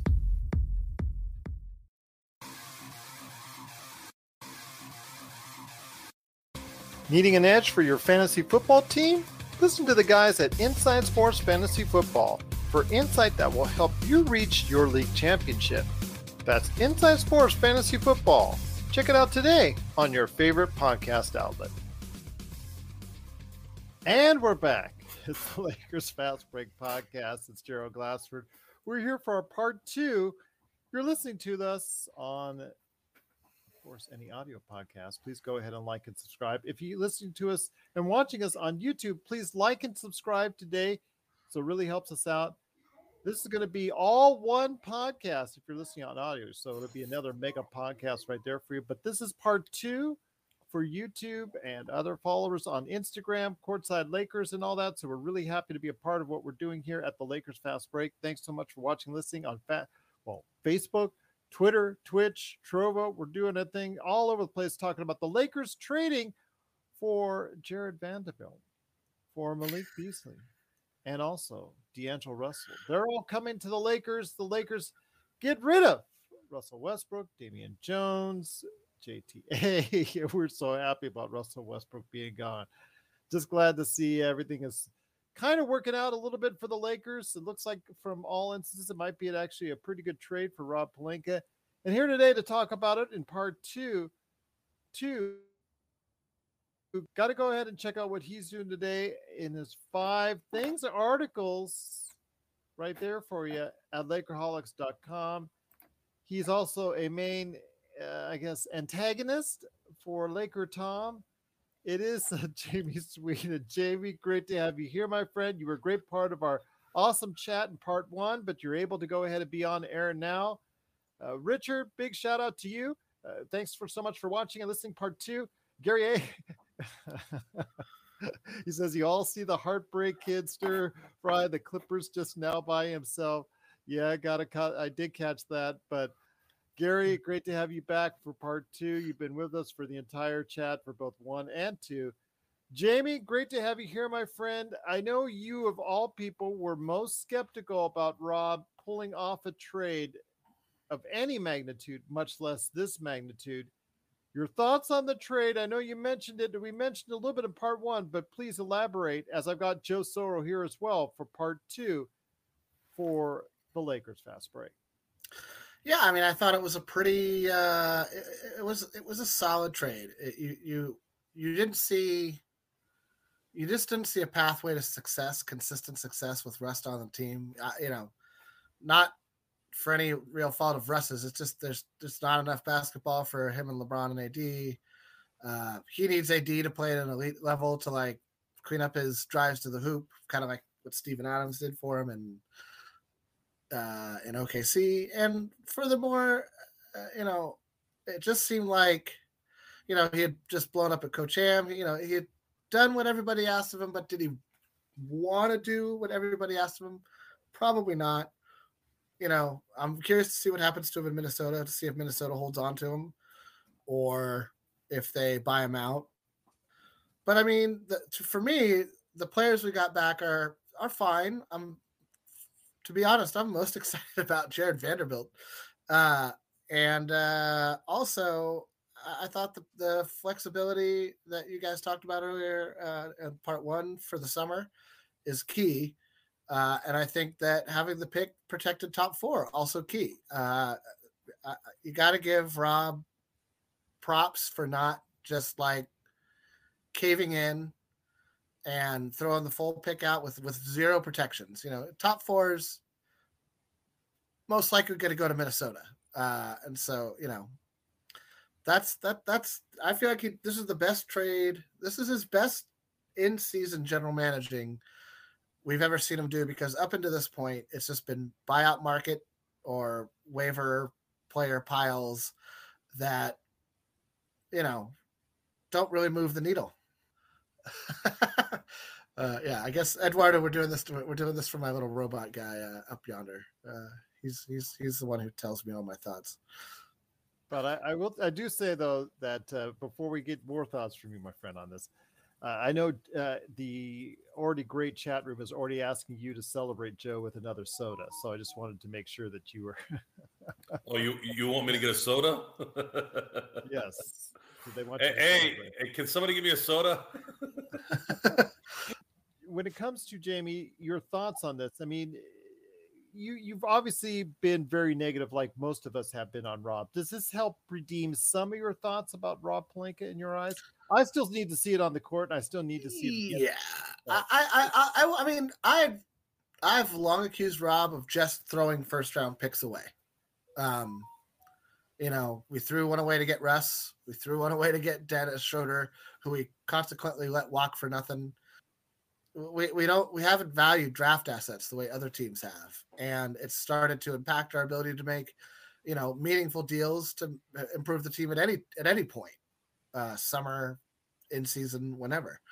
And so to see him learn a lesson like that, which is to say, like, well, you know, get some picks on it. You know, don't don't just throw it at it. Like, don't throw both at it to get it done. Like, like play hard, you know, and he's played hard all season with those two draft picks. And I I think that this has been his best, you know, he was really patient with a lot of outside noise.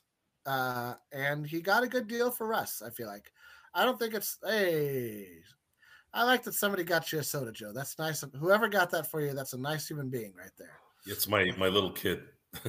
that's that's why because they haven't they're not old enough to be jaded. It's okay. My wife would have got it if it wasn't for my kid. People love. It. Can we see that soda on screen? He already he he popped it up a second ago. I, okay, was, I just yeah. want to make sure because the it was being blocked by the. Oh yeah. There you go. Um, all right, all right. But uh, I'm you know, I, Jim. I no no it's all good. Uh, I I'm I, I like I said I was surprised he got permission to from the cabal to make a deal like this. Um, you know we got younger again, for better or worse. We got uh, I think Joe's still listening to the pre-show music. Uh, he's still dancing to the uh, techno rave uh, that you dropped there. I think he just likes the fact that Russ is gone. I, I, I mean, like I like the name Cabal. That's that's funny. Uh, well, it's kind of how the Lakers are these days. They're like a weird, cultish, cliquish cabal, man. Like, who who just think each other are the smartest people they've ever met, and that. Well, I mean, this is the thing. Rob made a trade, right? Great. We haven't seen it on the court. May work out, may not work out. That remains to be seen. Uh, I don't know who's going to tell D'Angelo Russell he's coming off the bench uh, in this system, but it's uh, that's going to be a fun discussion. That's a joke, by the way. I don't think he comes off the bench though. No, I'm I'm joking. I'm joking. It's it's it's a, jo- it's a joke. Okay, I- you're still. uh, I, I didn't even know. You, it sounded like the way you- that was so smooth. I was just like, okay, give me off. uh, I don't I don't mean to. Uh, so anyhow, um, I, you know, D'Angelo Russell is a better scorer than Russ is, but I think that Russell's probably better in literally every other facet of basketball. Uh, I've not ever been too impressed with D'Angelo Russell. Um, he can score, and he's got a smoothness to his game that I appreciate. And the dude doesn't shy away from the moment in the clutch, and so those are great things to get back for Russ. Uh, and he's going to help stretch the floor, and hopefully that makes life a little bit easier for AD. I, I- I think teams are going to kind of dare anybody, but I mean, I don't think this changes the formula on how you play defense against the Lakers. People are going to dare somebody not named LeBron James and somebody not named Anthony Davis to beat him. That's that's that's what's going to happen. So D'Angelo Russell is going to have to prove that he's a consistent twenty-ish point per game scorer, and uh, everybody's I doing. was ha- I was told to do my happy. I, I saw, I saw, I saw. I saw. I, was, I like your happy dance. It looks like you could be an extra in a surf You video could, in the you 60s. could only do so much in a gaming chair. That's all I'll say. Eh, I guess, I guess. I don't know. I was, I had like all sort. You know, I was. It's not a gaming chair though. It's just, it's just a chair. Uh, just doesn't just it's just a chair. But uh, you know, I Malik Beasley again. Uh, the the the question is okay if he has a big role, and if Rui Hachimura continues to have a big role, then who's who's losing minutes in these scenarios? Uh, my hope is that it's Dennis Schroeder because he has he's just too you just don't know you don't know anything you're going to get night to night from that guy at this point. Probably Reaves and Christie uh, are probably the biggest losers in this trade. Uh, Reaves because he's still working his way back from uh, his hamstring injury, and Christie because he's a rookie. I think they're going to give Beasley and and and Vanderbilt, you know, a chance to earn because they're both unrestricted. Well, Vanderbilt we have for a season, right? After this, he's under contract for two season. He's actually kind of he's he's very intriguing to me. Unless we trade it. You think we could? I mean, we could still flip these guys. I think that's Yeah. one of the things that Rob was maybe hoping is that we could break these three guys, that guys down and get somebody even more dynamic than DRS. I hope that's the case. Um, I, I, I for me, I, I was more concerned with the, how Rob's continued to kind of like keep them set up for success this summer. Didn't just throw draft picks away, and you know got that contract that was $47 million broken up into three contracts uh, which just is, i- i- i- is smart and from a gm standpoint. How the players work out uh, with ham and the guys on the court uh, we'll see. We'll see.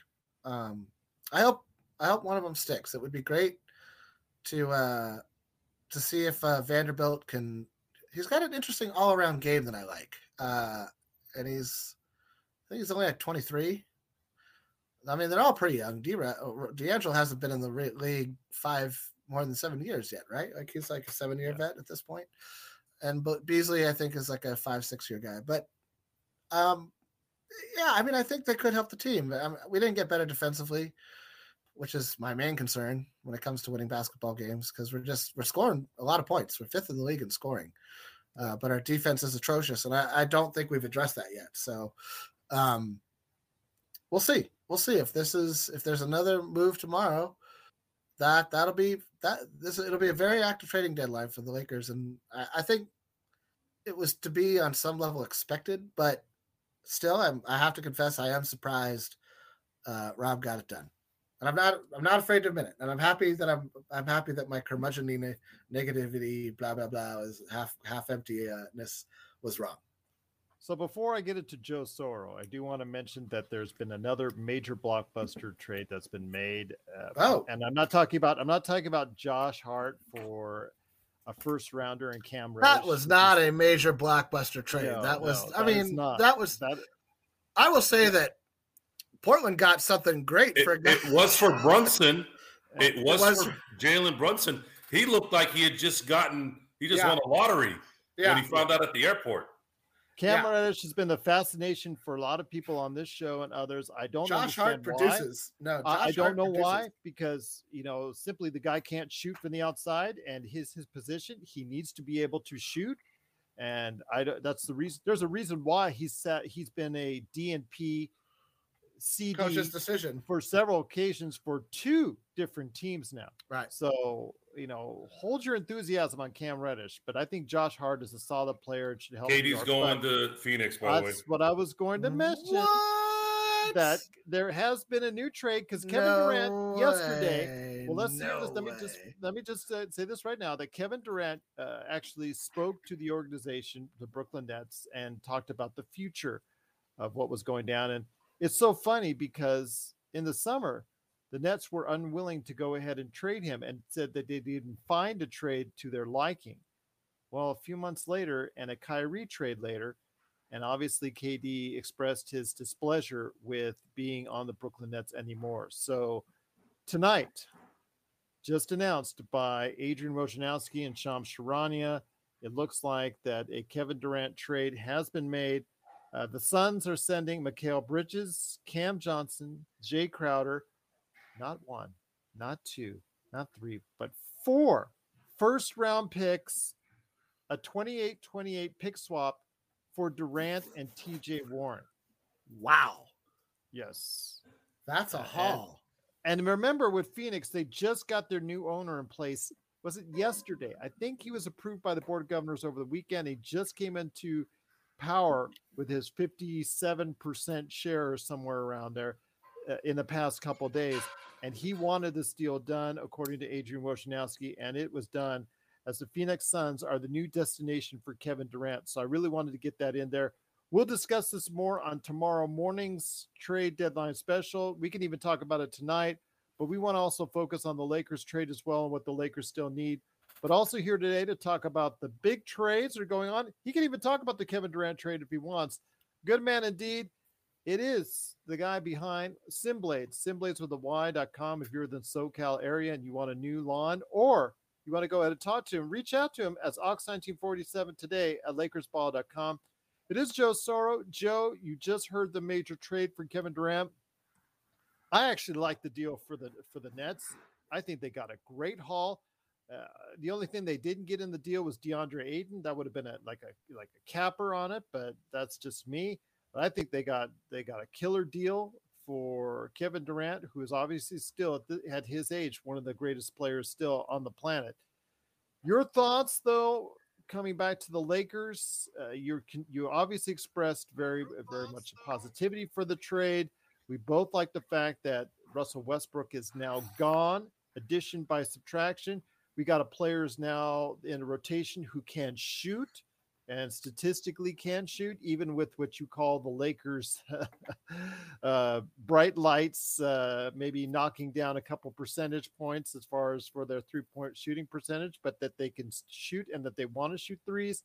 Doesn't help our defense a whole lot, except for uh, maybe on the on the back end with Vanderbilt.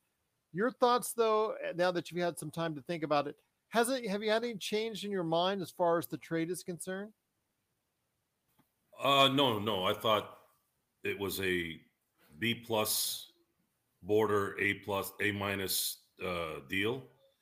Uh, it really came down to the fact that the top four pick um, is um, protected pick, I should say, was uh, was the clincher for me. D'Angelo Russell, since the new year, has been I think almost averaging 20 minutes. I'm sorry, 20 points a game. I think he's 43 or 45 percent from 3 Mm-hmm. That's pretty good. That's pretty good. Talking about five weeks of really, really consistent ball, and he's he had a back-to-back 29 point game the other uh, the other day, the, a few a week ago. Mhm. And what do we need, guys? We need a tall guard who can shoot and control the ball.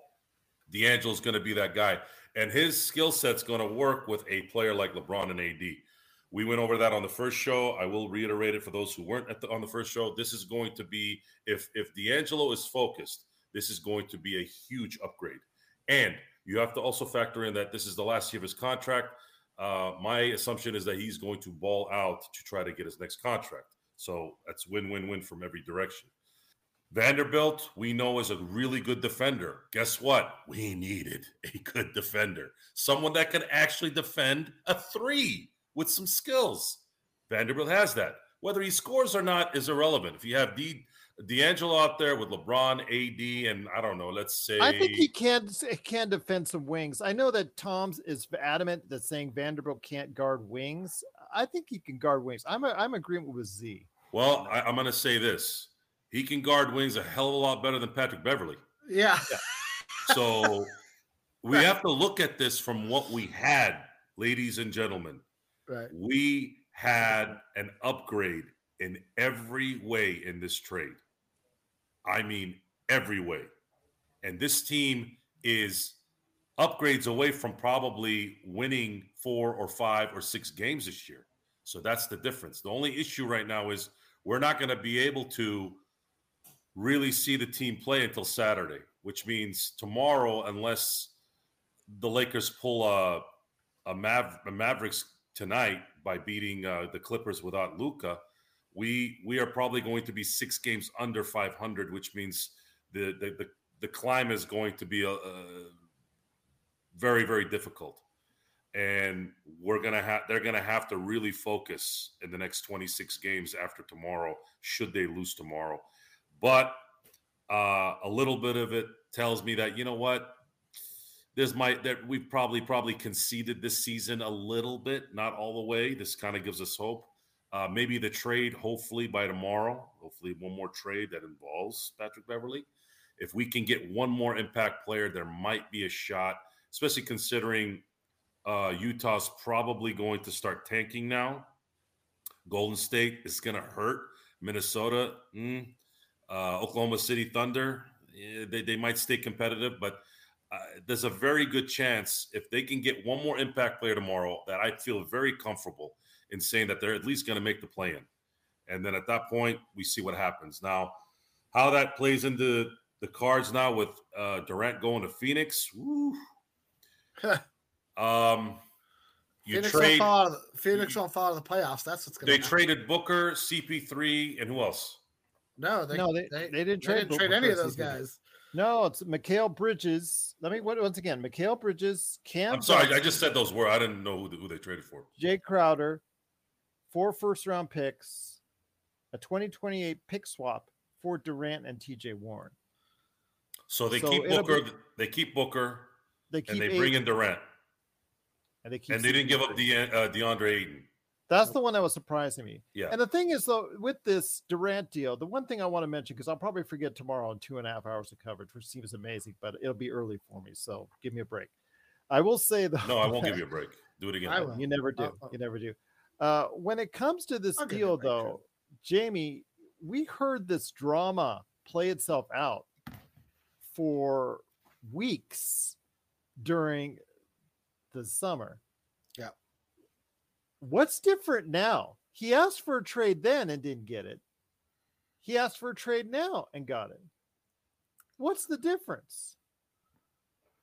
I think that Phoenix had underperformed enough in the season that those guys specifically who they traded to Brooklyn, they expected to do more.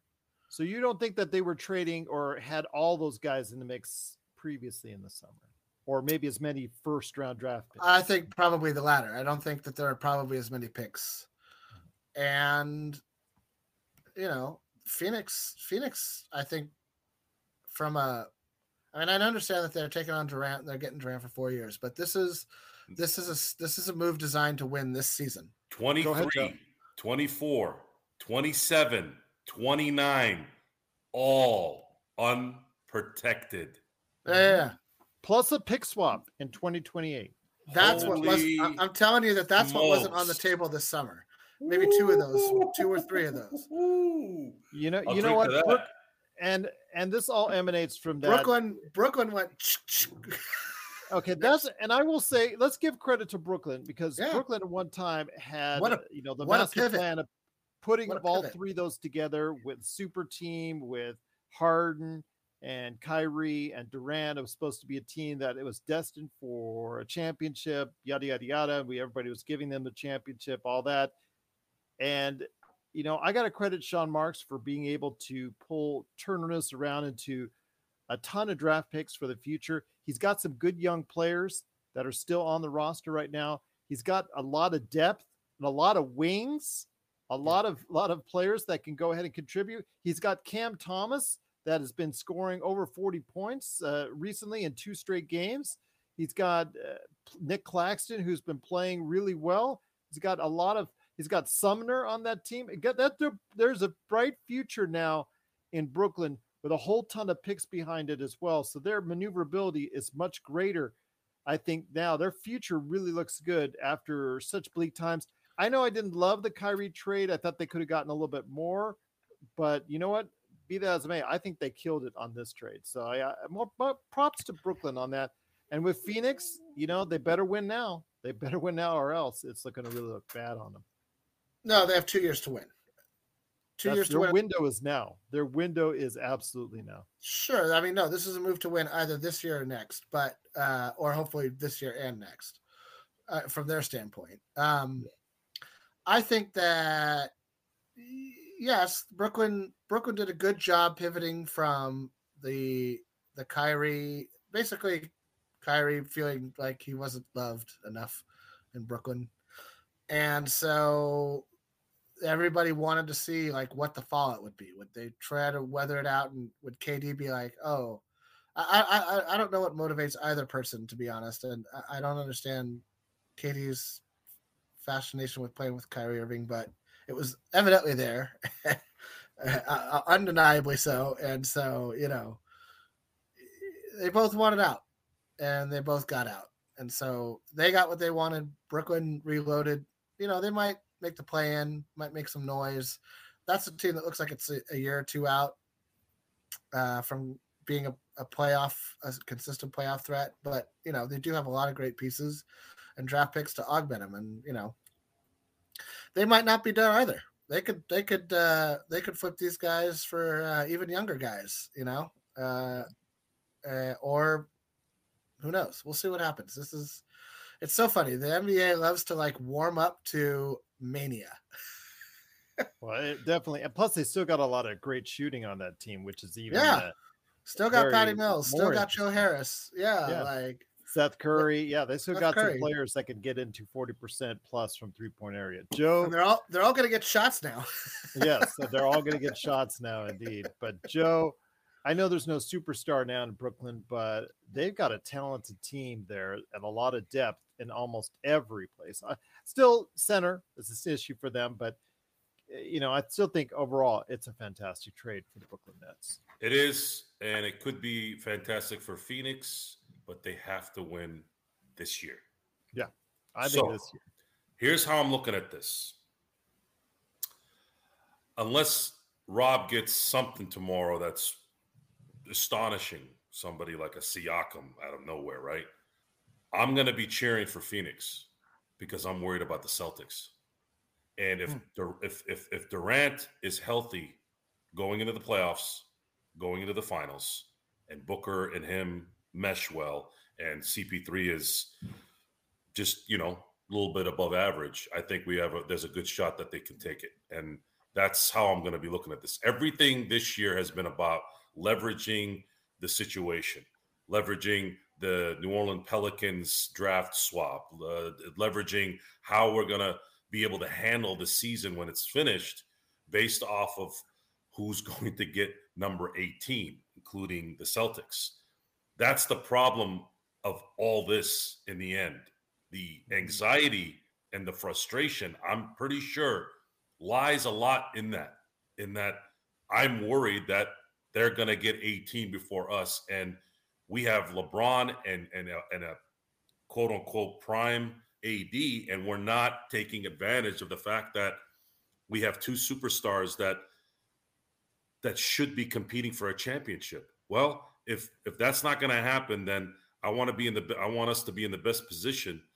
Uh, draft night on 2023, which will be one of the deepest since I think 2014, and then of course making sure that no matter what happens in the end, as long as the Celtics don't win, we got really lucky last year that Golden State harnessed this amazing run, and I think it's their last run.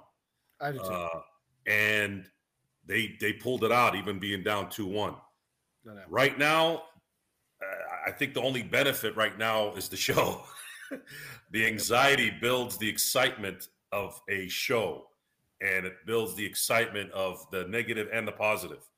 And it's going to be very rough until June, until one of three things happen. One, can the Lakers contend? Two, can we make sure that we don't give the Pelicans a really good draft pick? And number three, of course, making sure that the Celtics don't get 18 before we do. Um, if we can get those three kind of set in a way where, okay, we didn't win it this year. The Pelicans only had maybe a couple games ahead of us, so it doesn't matter. And then, of course, Boston doesn't win it all. Then we can go into the summer with LeBron saying he's going to play a couple more years. Now you can go into next year going, you know what? I think we got a team here we can put together that can maybe make at least one more run for a title for with the LeBron AD era. But we have to wait for AD and see what happens with him because if he shows up the way he did last night, Rob, you're going to have to make that your next call. the thing though is it's so funny because leading up to it i was i i listened and i watch a lot of shows uh, on the nba you know a lot of it's for prep a lot of it's for how i'm trying to get a feel as far as what other people think what other analysts think some of the best minds in the nba what they're thinking.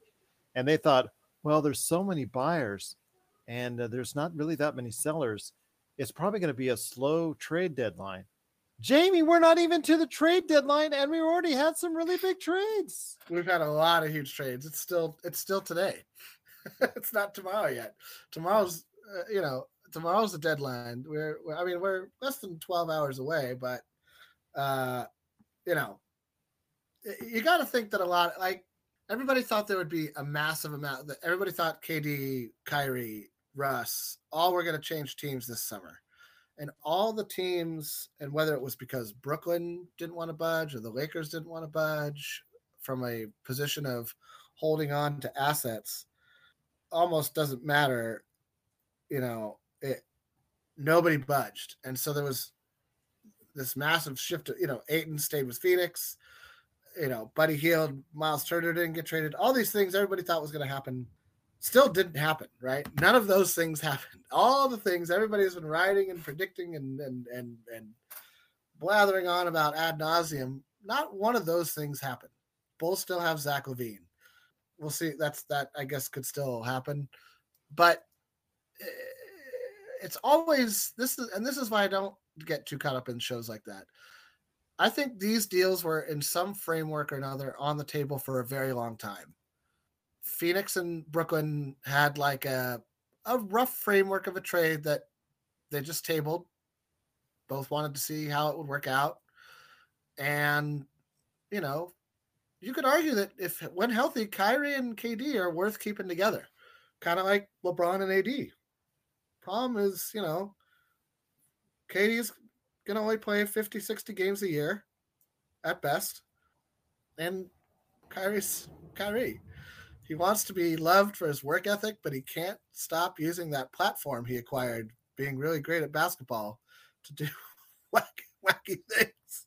So, uh, you know, yeah, he's he's an incredible talent, but you're again, I don't you can't really count on him for 60 more than 60 65 games.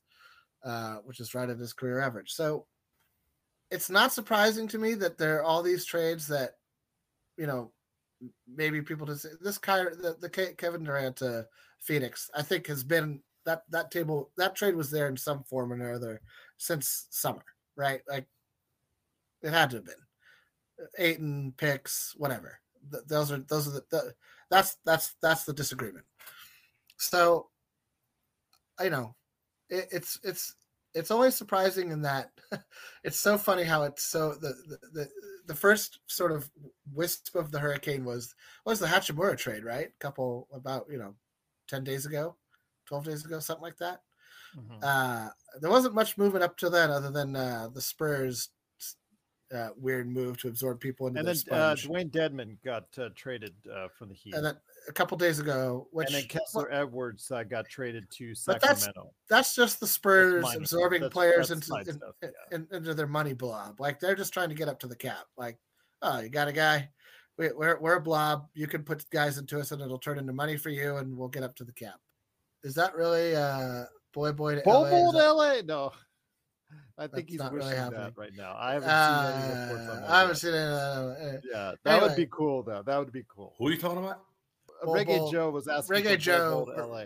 Reggae Joe. Also, you you win name of the night. Reggae Joe is my favorite name tonight. Sorry, uh, Tycoon. Got to be the shoes. It does not like AD at all whatsoever. He wants to get rid of him for even Jaylen Brown with a broken face right now because Jaylen Brown has actually a uh, I guess uh, some facial fractures going on right now. So he wants some of the worst way. And, and Zangerstein and true Z fashion goes, well, who plays center for the Lakers if that's the case? Right. Hi, this is Mr. Holiday from the podcast My Worst Holiday, and you're listening to the Lakers Fast Break podcast. Dig on America. Hey guys, this is Jason Dutch with Dig on America podcast, and I'm here with Big Hops. And I'm also here with Mikey Famine. Dig on America here, we explore how American history, policies, and sometimes even our pop culture created the social and political issues facing Americans today. You can check out our website, digonamerica.com. We're on every single audio podcast app there is uh, out there, Pandora, Spotify, etc. Subscribe on YouTube. You can check us out on Twitch, twitch.tv forward slash DOA podcast. Hopefully you'll listen to the show, guys. Dig on America. Joe, I want to ask you this though. When it comes to the trade that you're seeing with the Lakers, they still have some assets left. It's not going to get us a big return like Kevin Durant. It's not going to get us a superstar, but there are things we can do. I know Laker Tom had some uh, things he said on Twitter. I'll bring up his uh, scenarios here in a second. um, I, I kind of I think the Gary Trent one is obviously everybody's first choice from what we're seeing. I know he. Uh, I don't know who he had it added on with it, but I was thinking Gary Trent and Christian Koloko uh, for what we see with the Lakers package. I think that's probably something that you might be interested in because Koloko's got some size and can block some shots. Your thoughts, though, on what the Lakers should be really targeting? You mentioned Trent Jr. is also your number one choice. Yeah, I think he's the most attainable because I think Toronto has to do something here. They're doing something, although they did just get, uh, I'm assuming their future center. How does that mm. play into Siakam's uh, role there? I, I don't know. I don't know. I don't know. I, I I'm not hearing enough, and it seems like a little bit of noise has been coming out here, and there's not very very little surprises. So I don't know. I just don't know. I think we're gonna have a better feel for it tomorrow. Uh, we didn't hear anything about the we we we even still heard something about KD kind of being moved possibly, and then of course that happened. I I I'm gonna so much to absorb right now because you're you've got so many different scenarios on how this is all going to play out. Huh. And for for the Lakers, let's say nothing happens. Let's say this is the team they roll with Uh, they have a very good chance of making the play-in. Mhm. Uh, that's about it. They could win in the play-in to get into the playoffs, but if they face Phoenix or Memphis or Denver, I just don't see them beating them in the first round, and that's pretty much who they're going to face at this point. They're going to face one of those three. You They- gotta hope. yeah. Sorry, Phoenix, for those of you who don't know the history of this, uh, Phoenix is the only team other than the Celtics to beat the Lakers five times in the playoffs. And Phoenix has beaten us in two of those series in, her, in just a terrible way. We were up 2 0 against them in 1993, couldn't close them out. We were up 3 1 in 2006, couldn't close them out. Phoenix beat us 4 1 when Magic won the MVP in 1990 and Pat Riley's last season. That was uh, the series that kind of created the Pat Riley is kind of lost the team because they bowed out in the second round that year. So Phoenix has had our number in the playoffs, even though Kobe tore their hearts out a couple times, especially in 2010. Uh, but they've been beating us. And if they face Phoenix with LeBron versus Durant, uh, that's that's going to be a pretty a pretty interesting. Uh, that's going to be a pretty interesting series. So, But so hear me out, my friend, because because one of Laker Tom's deals has uh, Beverley Walker and of course the first. His first option would be Gary Trent Jr. and Otto Porter Jr. Unfortunately, under the current salaries that they have, that doesn't work. So you would have to find more salaries to make it work. So sorry, Laker Tom. I know everybody out there is talking about Chris Boucher, six nine forward, uh, block shot blocking forward that shoots a little bit from beyond the arc unfortunately, with his salary at $12 million plus the 17 million that Gary Trent has currently, that doesn't work either. I was suggesting Christian Koloko, who's a second round choice that's uh, actually started some games for the team earlier in the year, seven foot one, blocks some shots, very raw, but could develop off the bench at a later point in time for the team if they want to go ahead and get some size, but also getting Gary Trent in here that works under the current deal as as currently structured. So that works as far as the salary cap is concerned. So I think uh, Laker Tom has to go ahead and make sure he does these trades correctly as far as evaluation on the money. Um, and some of these uh, people in the chat do. Make sure you go to NBA Trade, uh, the trade machine, please, before you go ahead and suggest these trades, because you just throw out names there and they don't fit because of the Yeah. salary cap. Yeah. Uh, the second, his second second choice was Bogdanovich and Bey, uh, Saddiq Bey. I don't think they're going to give up on Saddiq Bey that easily, but you know, if you, maybe you throw enough at, at them, they might. Uh, Pistons, then he's going back to the Pistons again for Alec Burke and, and Nerlens Noel because, as he mentioned on the first show, he is very, uh, I guess, uh, he's in love with Nerlens Noel for some Yes. reason, very infatuated with him. Uh, Right. I You do know, not he's- want Nerlens Noel No, in, in any way. No. He's flaked out almost everywhere he's been. There's So- one player left, and he, I don't even think he's available. There's really one player left, and I'm, I'm going to say this because it's you're, you're talking about Laker Tom, so I'm going to placate it. Laker And I love Tom. Laker Tom. I'm going to placate La- La- I Laker Tom Laker with a coke Hey. too. Yep. Yes. yes. So, the perfect player where there's a chance, I know it's not going to happen, but there's a chance, is Miles Turner. If the Lakers could find, if the Lakers could find a third team to throw an unprotected pick to Indiana, Lakers send their 29 pick and all three of their second round picks and Beverley and Lonnie Walker or whatever Good luck. that that that would be that would now you're now you you're getting in now the Lakers get interesting. Uh, other than that trade, I don't. I, Toronto has to figure out whether they want to tank right now. I don't know if they do. I haven't well, then figured his, that uh, out yet. thought- his then his choices were getting Richardson and Poeltl. I'm not in love with Poeltl because Look, Z likes it. I know. I don't. Z likes what I said, and I'm not. I'm not saying. I'm not saying Mm-hmm. it's going to happen. But if we're looking at it from a what what would make the next difference, I should say, what would really really like light the fire where you're like, So- whoa. So, so this leads me into my last thing before I want to finish off his list. Uh, Oubre Jr. and Washington from the Hornets would be his last option on that.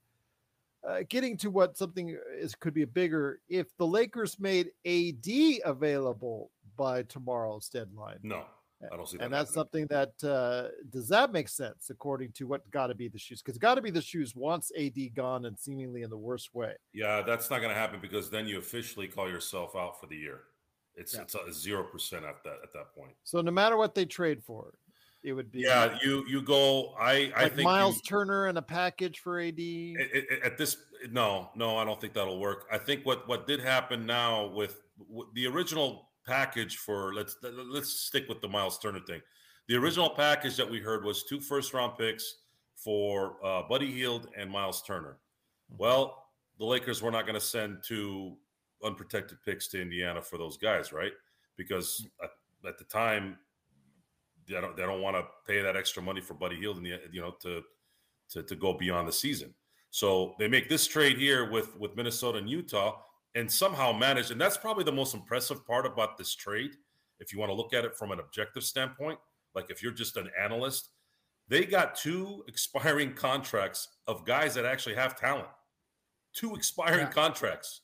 And then you have a guy who's really good on defense making $4 million a year next year. That's a hell of a freaking haul, just from a number standpoint and asset accumulation standpoint. Our issue during the year was we can't let these contracts run out because we're worried about losing. Z corrected me because I had originally said 15 to 20, $30 million. We would have lost $30 million had we let these contracts expire. And that's something that needs to be talked about more and more. So the fans out there that are looking for knowledge, they need to understand the CBA says half and half, which means these contracts that you see and you look at sometimes and go, wow, uh, what the hell were they thinking? It has nothing to do with what they were thinking. They have to spend that money. You have to, otherwise you don't get you don't get it when it goes out. It's it's been set up that way. So now that I would say is the just if, if I, we were asked for grades, right? The grade was a B plus on my end because of the talent that we received. It's very B B plus talent, but where Rob got the A is in asset accumulation and not going against what they originally said, which was we do not want large balloon contracts after the season. They made that happen. I don't know how the hell they did it. And on top of that, they have a top four protected first round pick in 27, which was absolutely brilliant. And look, Rob caught up. He caught up a little bit here in this trade. Tomorrow, we find out if he can get one more gun in here. One more gun. And if it's some kind of miracle where you can get a big who can shoot, that's why I mentioned Miles Turner. Then at that point, we're going to be talking about is Phoenix and the Lakers series really is that going to be a blowout or is it going to be close should they face each other? The only thing is, I know that uh, got to be the shoes is just holding on to this thing. I don't have faith, AD. I don't think that Joe, Jamie, myself, Laker Tom, or anybody on the staff actually has faith in AD being healthy the rest of the way. Okay, It- we don't. We, we've seen it in street clothes far too many times.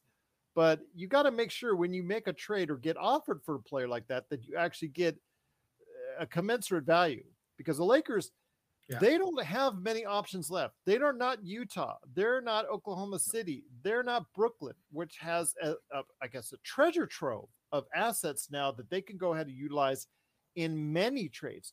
The Lakers' assets are few and far between, and they don't have enough right now on their own, as Joe mentioned, on getting Miles Turner here to play alongside AD, unless they trade AD or unless they get a third team involved, because there's just not enough. you- Especially with the salary cap involved, you're not you you know and his bump up because he's no longer at a 17 19 million for this year he got bumped up to what you say it was over 30 didn't you say it uh, earlier today he's over He's up to 35 this year, and then he's getting paid 20 and then 20 and change uh, Yeah. on the third year, which is a very friendly contract, which is what appeals to me. It, that's a, an interesting you're talking about trading Lonnie Walker and and and Patrick Beverley for a guy who's 26, going to be 27, or is 27. I don't know. I can't remember. I remember seeing 26, who is exactly the type of player that needs to be playing the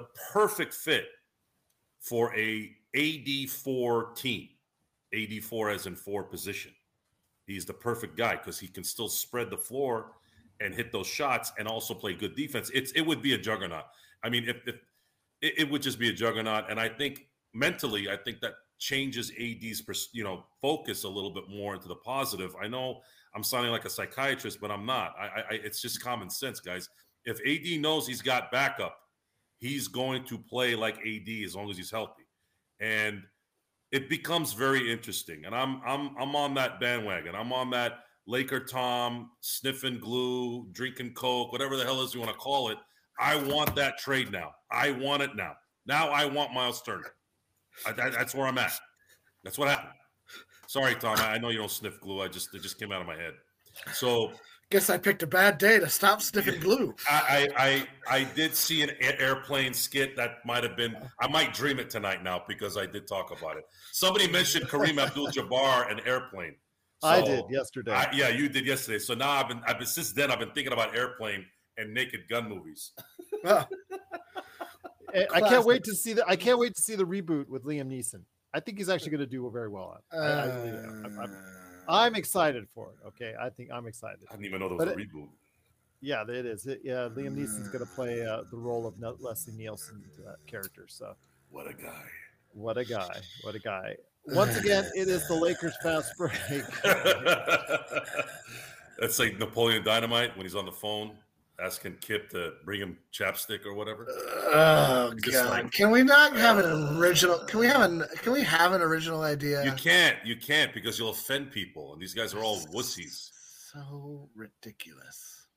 Once again, it's the Lakers fast break. We're almost out of time here today. We're going to be leaving here in a little bit, but before we head on out, it seems like there's no more Laker trades tonight that are going to be happening. But again, tomorrow 10 a.m. to 12:30 p.m. We'll be here for the Lakers NBA trade deadline show, plus also as well tomorrow night, playback.tv slash Lakers fast break for the Lakers and the Bucks. And then of course the post game. The best post game that's around is right here at the Lakers fast break. And the best chat room, even right now, at almost 11 o'clock at night on the Pacific coast, right here. It is uh, the best ch- Lakers chat room that's out there. You are talking NBA basketball, and we absolutely love it. Before we head on out, Jamie, uh, we really did this for you, man. We wanted to make sure we heard your thoughts because uh, we Thank really you. appreciate, appreciate and value what you bring to us here at the Lakers Fast Break. Yeah. You're, you know, when it, as, as Joe gets some tears when I say that, but when it when it comes to what the Lakers still need, I mean, we saw the big trade for Phoenix during the course of this show. I love it when these big trades drop during the course of our show and just like throw us a, a, like a left hook out of nowhere right there. But the Lakers still need to make some moves. Uh, they are still not in a position where they could beat the elite in the Western Conference. I'm not even talking the Eastern Conference, the elite in the Western Conference without some more help. So, what do you see the Lakers hopefully doing in the next, what, uh, maybe, uh, what, uh, 13, 14 hours? Yeah, I was going to say we're less than 15 hours out.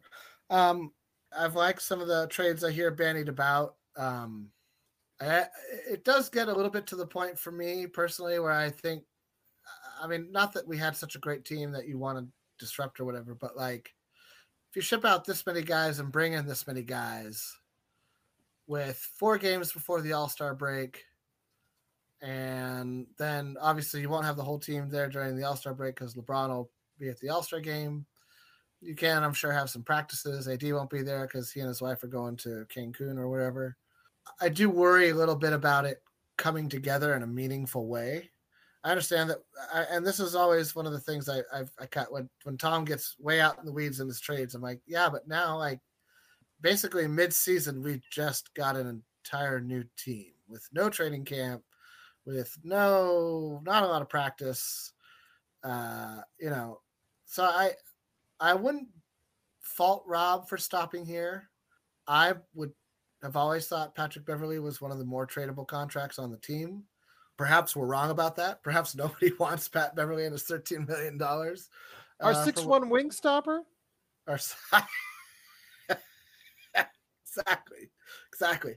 I, I, mean, if we could get, if if I, I mean, if I could come up with a dream scenario trade, I, I would actually deal with the 76ers. I would do whatever it took to get Matisse Thybulle uh, as a ball stopping option on defense. Um, a younger version of Pat Beverley, uh, and I think a better version of Pat Beverley already. I, I, I admire Pat's moxie and and so on and so forth, but I, I just and I know he's been shooting better from three, but he doesn't. He still doesn't. Only, he only takes. I think he's averaging five shots a game for the season, maybe six, and it, it just isn't enough. Like it's just he's not putting the right kind of pressure. It's somebody's somebody's gonna need to. What I like about getting a guard like Thybulle is he's gonna attack the rim when he has the ball, and we need a guy who's gonna do that. D'Angelo Russell has never been a a good like drive driving point guard. He's a he's a slippery point guard. He's a little bit slower than you think he might More be. So- methodical. th- sure, if you want to be kind. Um, and I am. Yeah, you're being kind. I mean, you know, he, he he does he doesn't have hops. He doesn't have tremendous foot speed. He doesn't have a great first step. He's not going to replicate even if he gets assists the type of gravity that Russ created driving to the rim, where he would pull two or three defenders into the paint. Now, the chaos that happened after that was often, you know, problematic. So, I'm just curious to see how this all works. If you bring in, I, I mean, I, I, I, I, I think we have a, about as much of a chance of getting Matisse Thybulle as we do uh, Miles Turner. So, I, I you know, I, I don't think either team's going to move either player, but I- you know, we'll see. We'll see. I, I feel like uh, Eric Gordon is a more gettable player uh, and fits in kind of with the mentality of winning now. Uh, you, you still would probably have to give Houston a, a. You could probably get him for a highly protected first rounder or maybe multiple second rounders, but and I don't know if Houston would do that, but that's sort of the level of player that I think is more attainable, older. For the Pat Bev contract, I'll be surprised if we get another, a, a more dynamic younger player, uh, like Rob was able to get out of both uh, Kendrick Nunn uh, and Russ. So we'll see. We'll see though. You know, I, I listen. Rob surprised me a lot already this year, so I'm happy to be surprised more. Um, you know, Yes. We're trying to figure out which way to go here. That that was a great, great thought. Eric Uh, uh Gordon. gettable. Eric Gordon might be the guy. a a gettable player. What They does have he make? three. They have three second round picks. Give them a couple more. Give them two two second round picks, and and get get Gordon or however you can do it. And then he's got a team option after the end of the year, so you keep that open as well. Right. You And keep he, your he can- fu- and he would he he'd be a deadly shooter for this team. That I mean, might I- work.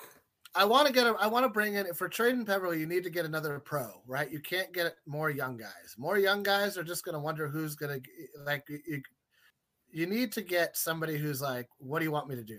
Great, I'm going to go do that. That's going to be like an Eric Gordon. It could have been Jamal Crawford. Uh, it's still not Jamal Crawford. I'm sorry, Jae Crowder. It still could be Jae Crowder, I guess. You know, there's no saying that uh, Brooklyn doesn't flip Jae Crowder. I would be less. I'd be. I'm not sure who I'd be more. I think I'd probably be more excited for Crowder than for Gordon, to be honest, just because he's bigger and can body up threes and fours better than Gordon can. That is a look there, Joe. That is a that is a that's like your uh, Quasimodo, and that's your uh, that's your Leslie Nielsen. I I'm serious. Really? Like you're excited about the Naked Gun reboot? I am. Why not? Uh, uh. You know, it- I just it depends how do they make it as politically correct. If they do, then it's probably not going to be that funny. If they go back to what it was with the Zuckers, you know, that were creating it, you know, and did such a great job as far as producing the TV show and the films, that's a Oh, different yeah. story. Yeah. Sure. Yeah. We'll. But need I digress on that? It is the Lakers fast break. Joe, any thoughts before we head on out? You're on mute, my friend. Uh, Blue Lives Matter said something that I thought about yesterday, and I didn't talk about. AD could be injured again, and is keeping it on the down low. So yeah, Yeah, won't matter what happens. no AD, no LeBron. Bring in whoever you want. Won't matter. So yeah, we have that to look forward to here for the next two months. Should we have to deal with it? I think we will. But uh, if if if yeah, if, if this is the case, then he's got to be shopped in the summer. Yeah, I don't. Anybody who thinks that he's getting shopped right now is, I think it's that's insanity. It's not happening. The earliest it would happen would be the summer, and I would be even hesitant to say it would happen then. I think it's the most likely to even start happening if he's underperforming next season towards the trade deadline.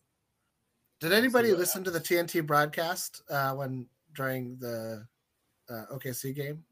I only saw a little bit of the highlights when they were talking to LeBron. So during I watched the game live all the way through because I, I wanted I just I wanted I wanted to watch it. So I also watched Kareem break the record. I also saw Kareem uh, make his only three pointer in regular season. I loved watching the game, uh, and one of the things that was cool about it was they had LeBron mic'd up, and LeBron's never mic'd up, and so it was nice to hear him like see all his all his buddies at the game. And in game, you know, he was saying LeBron like things, but at one point, I it was after he had broken the record, and he was sitting on the bench during a stoppage in play, and he turned to AD and he said, "I love you, bro. I just want to make sure you know that." And AD was like pretty unresponsive, which makes you think one of two things. One, AD's hurt and he's super bummed about it. Like, you know, the foot just can't, it's just not, it's just not going to happen.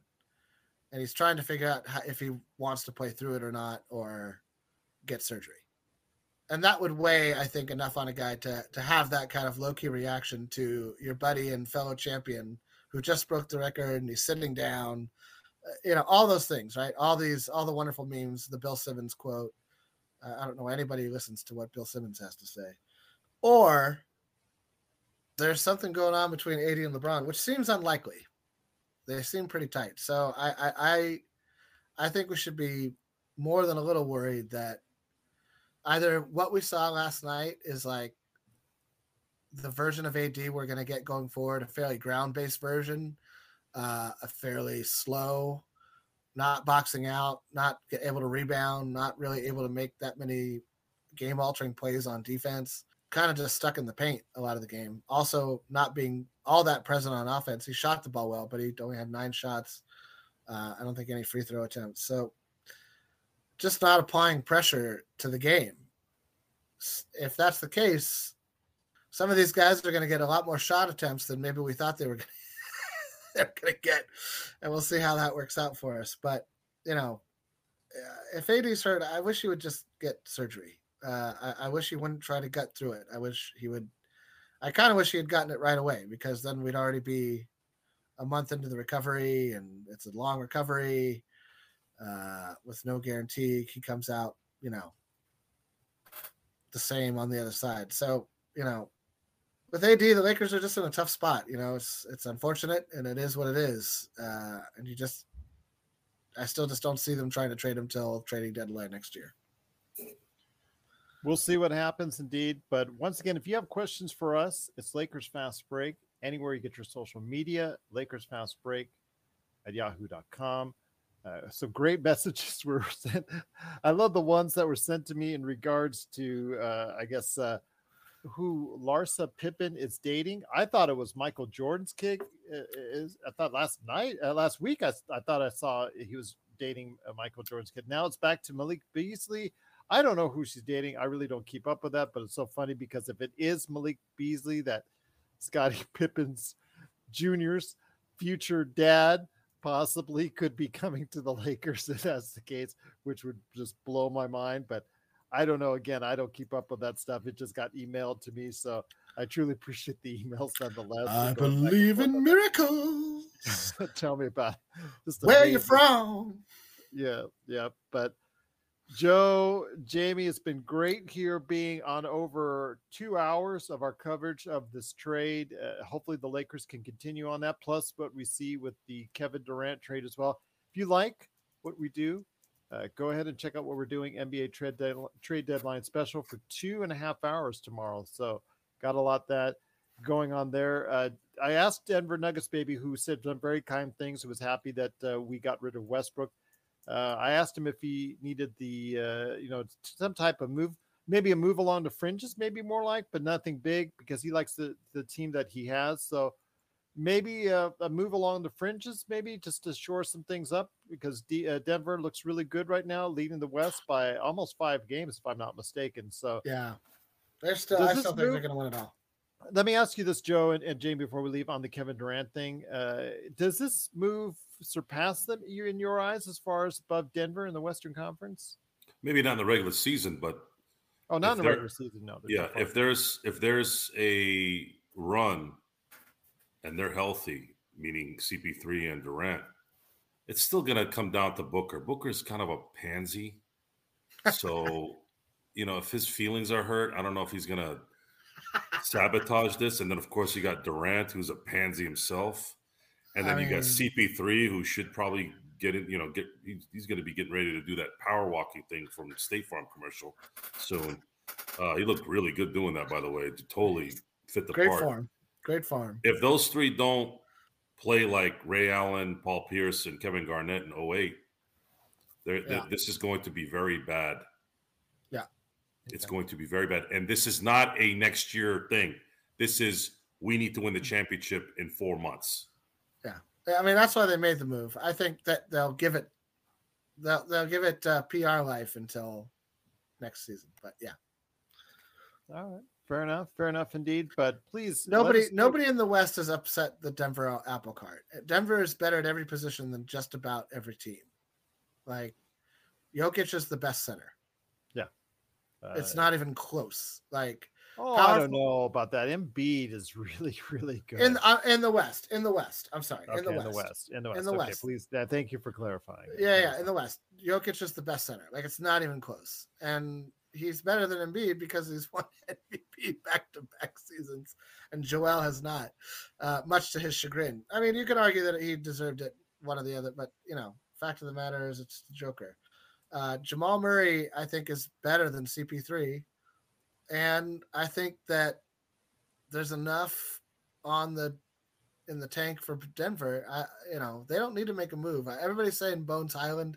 They need to get rid of Bones Hyland, and I, I, I don't think they do. I think at this point, if you're Mike Malone, if you're not getting somebody who like dramatically alters your chances, don't even make a fringe move. Like I know these guys. I know what they can do. Like let's let's roll. Like let's do it.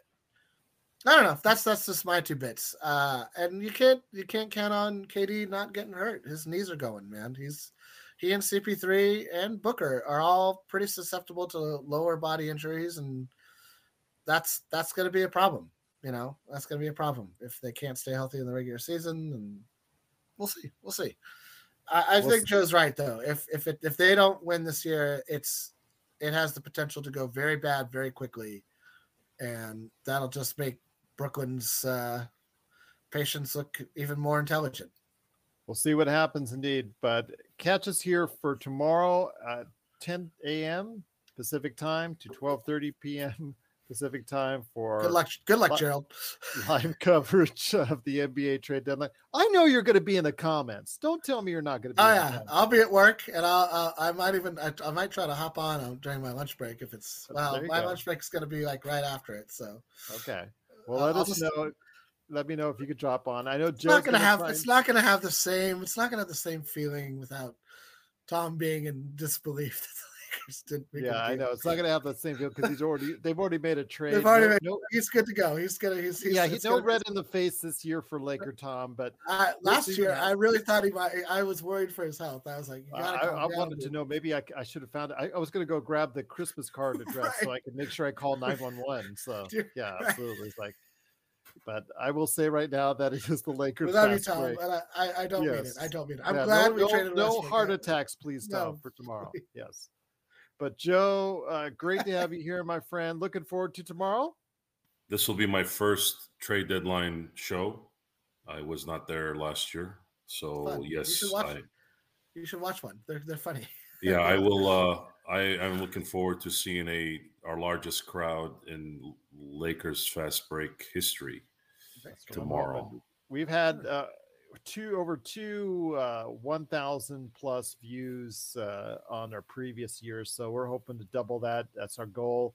Uh, it's something I think we can do, but it's all due to you. It's all because of you, and it's all up to you guys and gals out there. Hopefully, you'll want to be a part of what we do here at the Lakers Fast Break tomorrow. Got a big day planned.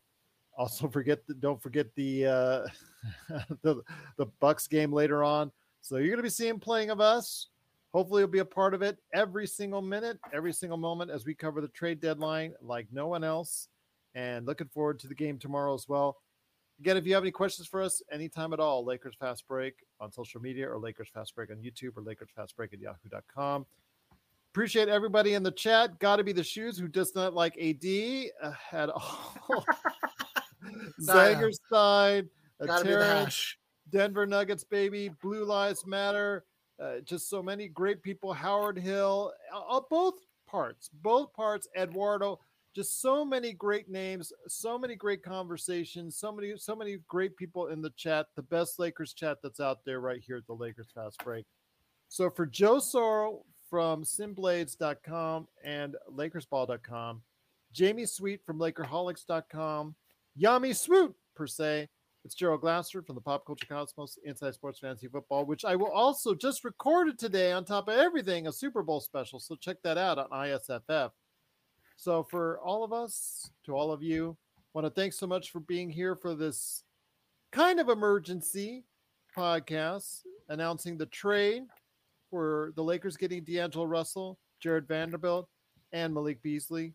But once again, check out Laker Tom, the number one Laker blogger, and Jamie Sweet. You want to see they're going back and forth. You can always go ahead and check out Lakerholics.com. Be part of the fun today at mm-hmm. Lakerholics.com. You know, Joe Soros is going to be checking out LakersBall.com and hanging around there as Ox1947, sharing his thoughts on the trade. So go ahead and check out Joe right there at LakersBall.com. Plus, also as well, if you need a new lawn transformed today in the Southern California area, Simblades, Simblades with a Y.com. Our good friends in the Hoop Heads Podcast Network. I know they're probably going to be talking about it here with all their shows. Appreciate being part of their family. And also, as well, if you get a chance, I'm doing a Super Bowl preview on Inside Sports Fantasy Football. Of course, the Pop Culture Cosmos talking some great stuff coming this weekend. And also, as well, everything that we do here at the Lakers Fast Break. So, for the Magic Man, Sean Grice, who was literally in Toronto traffic as the trade was happening. that was so funny. That was just the timing was everything on that.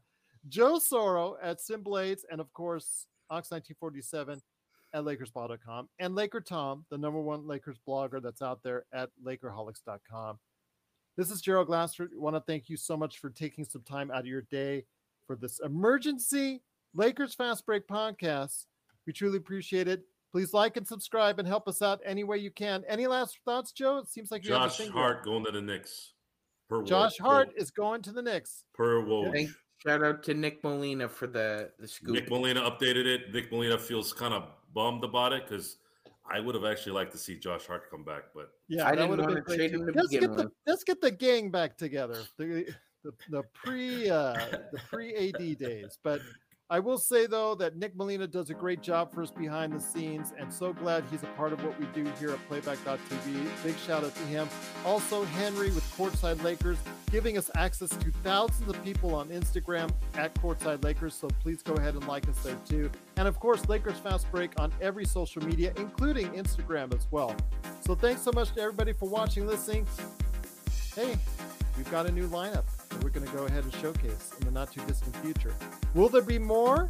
We'll tell you about all the trades and we'll update you. We got two and a half hours coming up tomorrow morning, so go ahead and check us out live for the NBA trade deadline right here at the Lakers Fast Break.